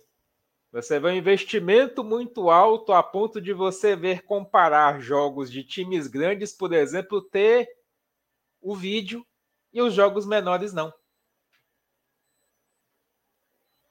Entendeu? Essa é a questão. Essa é a questão. Sobre a Macris, ela foi para o Fenerbahçe. Né? A Macris está jogando no Fenerbahçe da Turquia e não foi para o mesmo time da Gabi. E sendo escanteada pelo treinador, inclusive, infelizmente. Mas só para fazer uma, uma, recomendação, tem a. Tem uma, tem, tem uma menina que, que, ela, que ela tem um, tem um Instagramzinho lá que ela posta umas coisas legais de vôlei. Para se você não precisa seguir, não. É só para vocês, se quiserem aí, pessoal do chat, entender o contexto. É Gabi alguma coisa, alguma coisa. Agora me esqueci o nome dela, vou depois tentar pegar. É uma lourinha que joga no São Carlos. E ela posta, porque ela é blogueira, então ela posta muito o dia a dia dela. E aí você consegue entender um pouco como é que funciona a 2. Acho que você pega um contexto ali. É, são capacidades de ginásio menores, aí tem todo um contexto de divulgação, de mídia e tudo. Isso aí é tudo difícil. Complicado. Algo a declarar, Rodrigo? Não, eu só ouvindo vocês me inspira muito é, possíveis debates futuros, né? é, sobre essa questão de como que é, como que é importante para confederações e federações investirem em estruturas menores, como, por exemplo, as divisões inferiores e também as divisões de base, porque você não tem ali... Porque as primeiras divisões de qualquer modalidade, elas são a ponta de um iceberg. É, é elas não fazem sentido existirem sozinhas. Não faz sentido. Não faz sentido econômico, não faz sentido estrutural. Então você você tem ali, a, claro que a, a, margem de lucro, de, de realmente é, giro econômico que se dá, se dá pelas divisões de elite. Perfeito. Só que você precisa é, gerenciar esses recursos de tal forma a você fazer essa roda girar. E fazer essa roda, que é econômica também, além de outras coisas girar, isso só vai fazer sentido se você realmente investir na estrutura de terceira, quarta, quinta, sexta, sétima, segunda, oitava, nona, décima divisão, como, por exemplo, o futebol inglês faz, inclusive no feminino. Percebe? É, as modalidades e o vôlei ele é tido como um esporte um dos principais esportes do Brasil né e, enfim mas quando a gente olha que é a principal modalidade que é o futebol masculino a gente vê também a, a zona que é fica um pouco difícil realmente, mas é, é, a gente precisa criar essa cultura de passar a cobrar esse tipo de coisa e, e de não normalizar, não naturalizar. É, você, não, você não tem um produto de elite forte se você não tem as divisões inferiores e de base fortes também. A Inglaterra é um grande exemplo disso, inclusive no masculino e no feminino. No, no, no caso do futebol. Pois é, já falando dos destaques da semana, né, que teremos os jogos nos finais de semana, destacando principalmente os jogos de transmissão aqui na alternativa que estão em azul. Mas falar Santos e Flamengo, Inter de Milão e Fiorentina, jogo bom. Pena que eu não vou conseguir assistir.